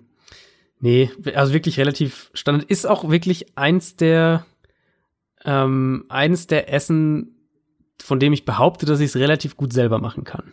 Pizza. Hast du einen Pizzastein? Ja, den dann Pizzastein so, ja. und auch Teig selber mhm. machen und so, also alles. Mhm, ja, ja, sehr gut. Ähm, ja, dann kann man die auch sehr gut selber machen. Ja, stimmt. ja, also Pizza ist, finde ich, ich habe also so Alternativen für mich irgendwie wären noch sowas wie also Lasagne eine gute finde ich geht immer. Ich bin großer großer äh, großer asiatischer Küchenfan, aber da ist es halt irgendwie auch so mehr mehr so viele Sachen, die man irgendwie ganz gut findet, aber für eine Sache entscheiden, das war eigentlich fand ich relativ easy. Aber was ist denn ja. jetzt dein dein Menü, was nur dein Chefkoch zubereiten kann, den du wahrscheinlich aus Hamburg einfliegen lässt? Nee, äh, lässt sich leider nicht mehr einfliegen, weil es ist meine ah. Oma. Okay, ja, ja, gut, das die ist schon, die ist schon leider etwas länger äh, nicht mehr am Leben, aber die hat das beste Hühnerfrikassee der Welt gemacht. Ja, okay. Ja, also Oma-Gerichte sind, das ist Ey, special, das stimmt. Bin ja bei meinen Großeltern aufgewachsen und mhm. da gab es jeden Tag irgendwie ein Gericht von Oma, ja, aber es war immer ein Feiertag, wenn es Hühnerfrikassee gab. Mhm. Und äh, wenn, wenn ich dann irgendwie, keine Ahnung, irgendeinen Test in der Schule bestanden habe oder durfte ich mir ein Essen wünschen. Es war immer Hühnerfrikassee und mm. es war einfach großartig. Ja, gut, niemand kriegt es so hin wie meine Oma. Das, glaube ich, kann können hoffentlich viele nachempfinden, dass äh, Oma-Gerichte sind, dann sind doch noch mal was Eigenes. So, jetzt ist es fast, jetzt sind wir fast bei der zwei Stunden Marke äh. oder schon knapp drüber. Äh, wir haben aber noch Bold Predictions. Äh, wir haben gesagt, jeder macht zwei Free Agency Bold Predictions Mhm. Allerdings habe ich quasi, ich habe ein bisschen gecheatet, mal wieder. Natürlich. Äh, und zwar habe ich viele kleine Predictions gemacht, die am Ende eine große Bowl Prediction werden. Hast du, hast du alle Quarterbacks zugeordnet oder was? Genau. Aber jetzt pass auf. Jetzt pass auf. Brady bleibt bei den Patriots. Cam Newton bleibt bei den Panthers. James Winston bleibt bei den Bucks. Ryan Tannehill bleibt bei den Titans. Dak Prescott bleibt bei den Cowboys. Also es gibt überhaupt nicht dieses Quarterback-Karussell, mhm, von dem wir die ganze Zeit gesprochen haben. Alle mhm, bleiben mhm, einfach da, außer vielleicht Teddy Bridgewater. Und Philip Rivers, der ja nun mal nicht bleiben kann, geht nirgends hin, sondern wird ESPN-Kommentator. okay, das wäre schon spektakulär, unspektakulär, muss man sagen. Eben. Und das finde ich lustig, weil ESPN ist tatsächlich jetzt so ein Gerücht, was aufkommt, dass äh, Philip Rivers da auf jeden Fall eine ja, Rolle spielt. Ja, weil die Romo halt nicht gekriegt haben. Die wollten ja, Genau, weil sie Tony Romo nicht bekommen haben. Jetzt soll mhm. Peyton Manning irgendwie der Nächste auf mhm. der Liste sein, aber mhm. wenn der irgendwie nicht will, hat man wohl Philip Rivers auf dem Schirm. Und ganz ehrlich, hm. es kann durchaus sein, dass Philip Rivers nirgends das bekommt, also vor allem auch nicht die Rolle bekommt, die er gerne hätte, mit diesem, ja, ja, mit dieser ja. sicheren äh, Starterposition sozusagen, mit dieser Starting-Rolle. Und dann sagt er vielleicht, okay, lass gut sein, Philipp. Alter, ESPN zahlt so viel Geld für irgendwie ein, zwei Jahre ein bisschen in der äh, Kommentatorenbox hocken. War eine schöne Karriere, zwar ohne Titel, aber hey, sieh es ein. Ja, du bist vielleicht nicht mehr der Alte, du bist einfach nicht mehr ein sicherer Starting Quarterback. Komm, mehr Zeit für die Familie, du kannst gut reden, verdienst eine Menge Geld. Komm, do it, geh zu ESPN und dann bleiben alle da, wo sie sind und Rivers zu ESPN. Das ist meine große Bold Prediction für die Free Agency. Ich weiß gar nicht, ob das so bold ist, ehrlich gesagt. Aber ich, ich lasse komm, alles ich zusammen, lass es mal durchgehen. Alles zusammen ist es schon bold, oder? Wenn, ja, ja, wahrscheinlich ist es halt wirklich so, wenn, wenn Brady bleibt, ist der, also gut, Rivers kann man dann noch drüber streiten, aber ansonsten alles andere wird dann wahrscheinlich so kommen. Weil wenn Brady bleibt, glaube ich, dann kommen diese ganzen, dieses ganze Stühlerücken findet dann halt echt nicht statt. Das, das, ja, äh, dann wäre es trotzdem, finde ich, großartig, diese Storyline, die jetzt über Monate, Vier Wochen, fünf Wochen, ja, das stimmt, ja. aufgebaut wurde. Diese, oh Gott, was tut sich alles? Es ist die spektakulärste Free Agency aller Zeiten und dann passiert einfach nichts. Hm. Ähm, dann mache ich doch einfach mal den Quarterback weiter, weil meine erste ist auch Quarterback und ich, also ich fand irgendwie was mit Brady muss ja schon dabei sein bei Bold Prediction für die Free Agency dieses Jahr. Deswegen ist meine Bold Prediction Brady verlässt die Patriots, nachdem wir jetzt inzwischen auch wissen, dass das Kraft wohl ultimativ Bill Belichick die Entscheidung ähm, treffen lässt und die werden Brady nicht um jeden Preis halten, sondern das wird, die werden ihm ein Angebot machen und wenn er das nimmt, dann nimmt es und wenn nicht, dann äh, werden sie ihn auch gehen lassen, so zumindest klingt es. Und der eigentliche Bold-Teil ist, ich sage, wenn das passiert, dann geht er nach Tampa Bay zu Bruce Arians. Die sind beide äh, auf einen, einen kurzfristigen Run aus. Sie wollen beide jetzt über die nächsten zwei, maximal drei Jahre noch in der NFL gewinnen und wahrscheinlich sind sie in drei Jahren beide nicht mehr in der NFL. Zumindest äh, würde ich davon Stand heute, würde ich darauf Stand heute tippen. Tampa hat den Cap Space. Sie haben offensiv natürlich die Waffen, das ist eh klar. Die Offensive Line ist okay, sofern sie noch auf der rechten Seite was machen. Defense haben wir vorhin schon, hatte ich vorhin schon angesprochen. Ähm, Brady kommt aus der AFC raus, was vielleicht für ihn auch ganz interessant ist, aus äh, nicht, nicht mit Mahomes konkurrieren zu müssen und vielleicht auch nicht unbedingt direkt irgendwie im ersten Playoff-Spiel gegen die Patriots zu spielen oder sowas. Und in Tampa Bay, Buccaneers mit Brady wären für mich mal zumindest irgendwie das zweitbeste Team in der Division hinter den Saints. Ich glaube schon, dass ich die so hoch einstufen würde. Und wenn, wenn Arians eben irgendwie so jetzt die letzten Wochen dauernd davon redet, äh, dass man ja sehen muss, wer auf Quarterback eigentlich verfügbar wird und so weiter und so fort, bevor sie bei Winston eine Entscheidung treffen können, dann glaube ich, dass er da Brady so ein bisschen im Kopf hat, weil bei Rivers oder bei Bridgewater, bei denen, die ja auch so mit Tampa in Verbindung gebracht wurden, da wissen wir ja im Prinzip, dass die verfügbar sein werden. Und Brady ist ja halt so der mhm. eine eben, wie gesagt, auf den alle warten. Deswegen Bold Prediction, Brady nach Tampa Bay. Finde ich super spannend. War jetzt gerade mein erster Gedanke. Der zweite Gedanke war, Brady überall anders als den Patriots wäre super spannend. Egal wo tatsächlich. Ja, das stimmt. Ähm, und der dritte Gedanke war, ob Brady das machen wollen würde. Weil wir haben immer davon gesprochen, er würde dann, wenn dann zu einem Team gehen, wo er von Anfang an auf jeden Fall eine Chance hat, zu gewinnen. In die Playoffs zu kommen und am besten weit in die Playoffs halt, zu kommen. Genau, ist halt die Frage, ob es so ein das Team ist bei den, gibt für ihn. Also, naja, da finde ich den 49ers-Tausch äh, noch ja, äh, für ihn, für ihn auf jeden Fall besser. Also, da finde ich den Cowboys-Tausch für ihn noch besser. Aber das äh, ist ja beides, also das wird, wie gehe ich mal fest davon aus, dass das beides halt überhaupt keine, überhaupt nicht auf dem Tisch ist, dass das überhaupt keine Option ist. Ja. Also klar, Arians, äh, Brady, dann mit den Receivern, mit Godwin und Evans, huh. Naja, vielleicht kriegt dann auch O.J. Howard wieder eine Rolle. Ja, und dann mit O.J. Howard der neue Gronkowski. Ja. Fantasy Football würde durchdrehen. Ähm, nee, finde ich, finde ich gut, finde ich auch äh, bold genug auf jeden Fall. Klar. Ja, immerhin. Immerhin. Ah, du hast noch eine zweite? Genau, die habe ich jetzt schon so ein bisschen angedeutet. Ähm, Mit Antonio Brown. Genau, Antonio Brown. Weil der, dein Lieblingsessen ist er nicht gewesen. Das war richtig. Ähm, der wird eben, wie gesagt, höchstwahrscheinlich für irgendwie vier bis sechs Spiele gesperrt, wenn er wieder bei einem NFL-Team unterschreibt. Ich sag trotzdem, dass ein Team den irgendwann verpflichtet, ein Team, das äh, vermutlich dann auch verzweifelt genug ist, wo der, der Coach, der GM ähm, so unter Druck steht, dass man was machen muss und dass man dann eben über diese alle anderen Sachen hinweg sieht und sagt, wir müssen jetzt hier, wir brauchen irgendwie diesen, den Spieler, der vielleicht uns noch mal diesen einen, zwei Siege mehr beschert und vielleicht so in die Playoff kommen, Playoffs kommen. Und damit es auch bold genug ist, habe ich mir mal ein Team dazu aufgeschrieben. Bei wem könnte denn der GM und der Head Coach so unter Druck stehen, dass sowas passieren könnte. Das könnten äh, Jaguars. Naja gut, die Jaguars sind für mich irgendwie so weit weg, dass ich die, äh, dass ich die gar nicht da auf dem Kopf, im Kopf hatte. Ähm, ich habe ja, aber da steht der, da steht der Coach von Anfang an. Das stimmt, Druck. ja gut, der, der Coach ja, aber der Coach trifft wahrscheinlich nicht die Entscheidung, wen sie da holen. Also zumindest bei Antonio Brown nicht.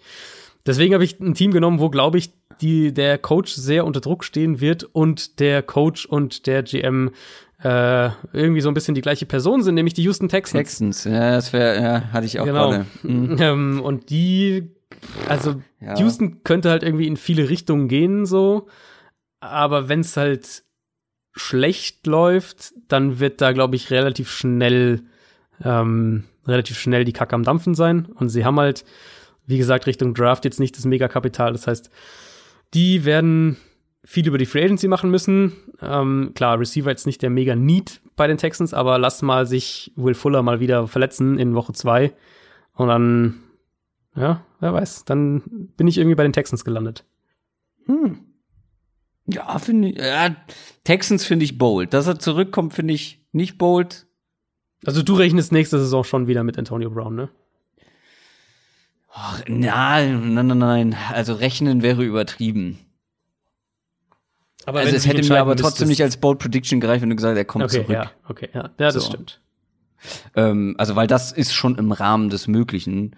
Also ich könnte mir dann auch so eine Chaos-Truppe wie, keine Ahnung, den Jets mal wieder vorstellen, Oh wenn die auf Wide Receiver. Oh. ja, was denn?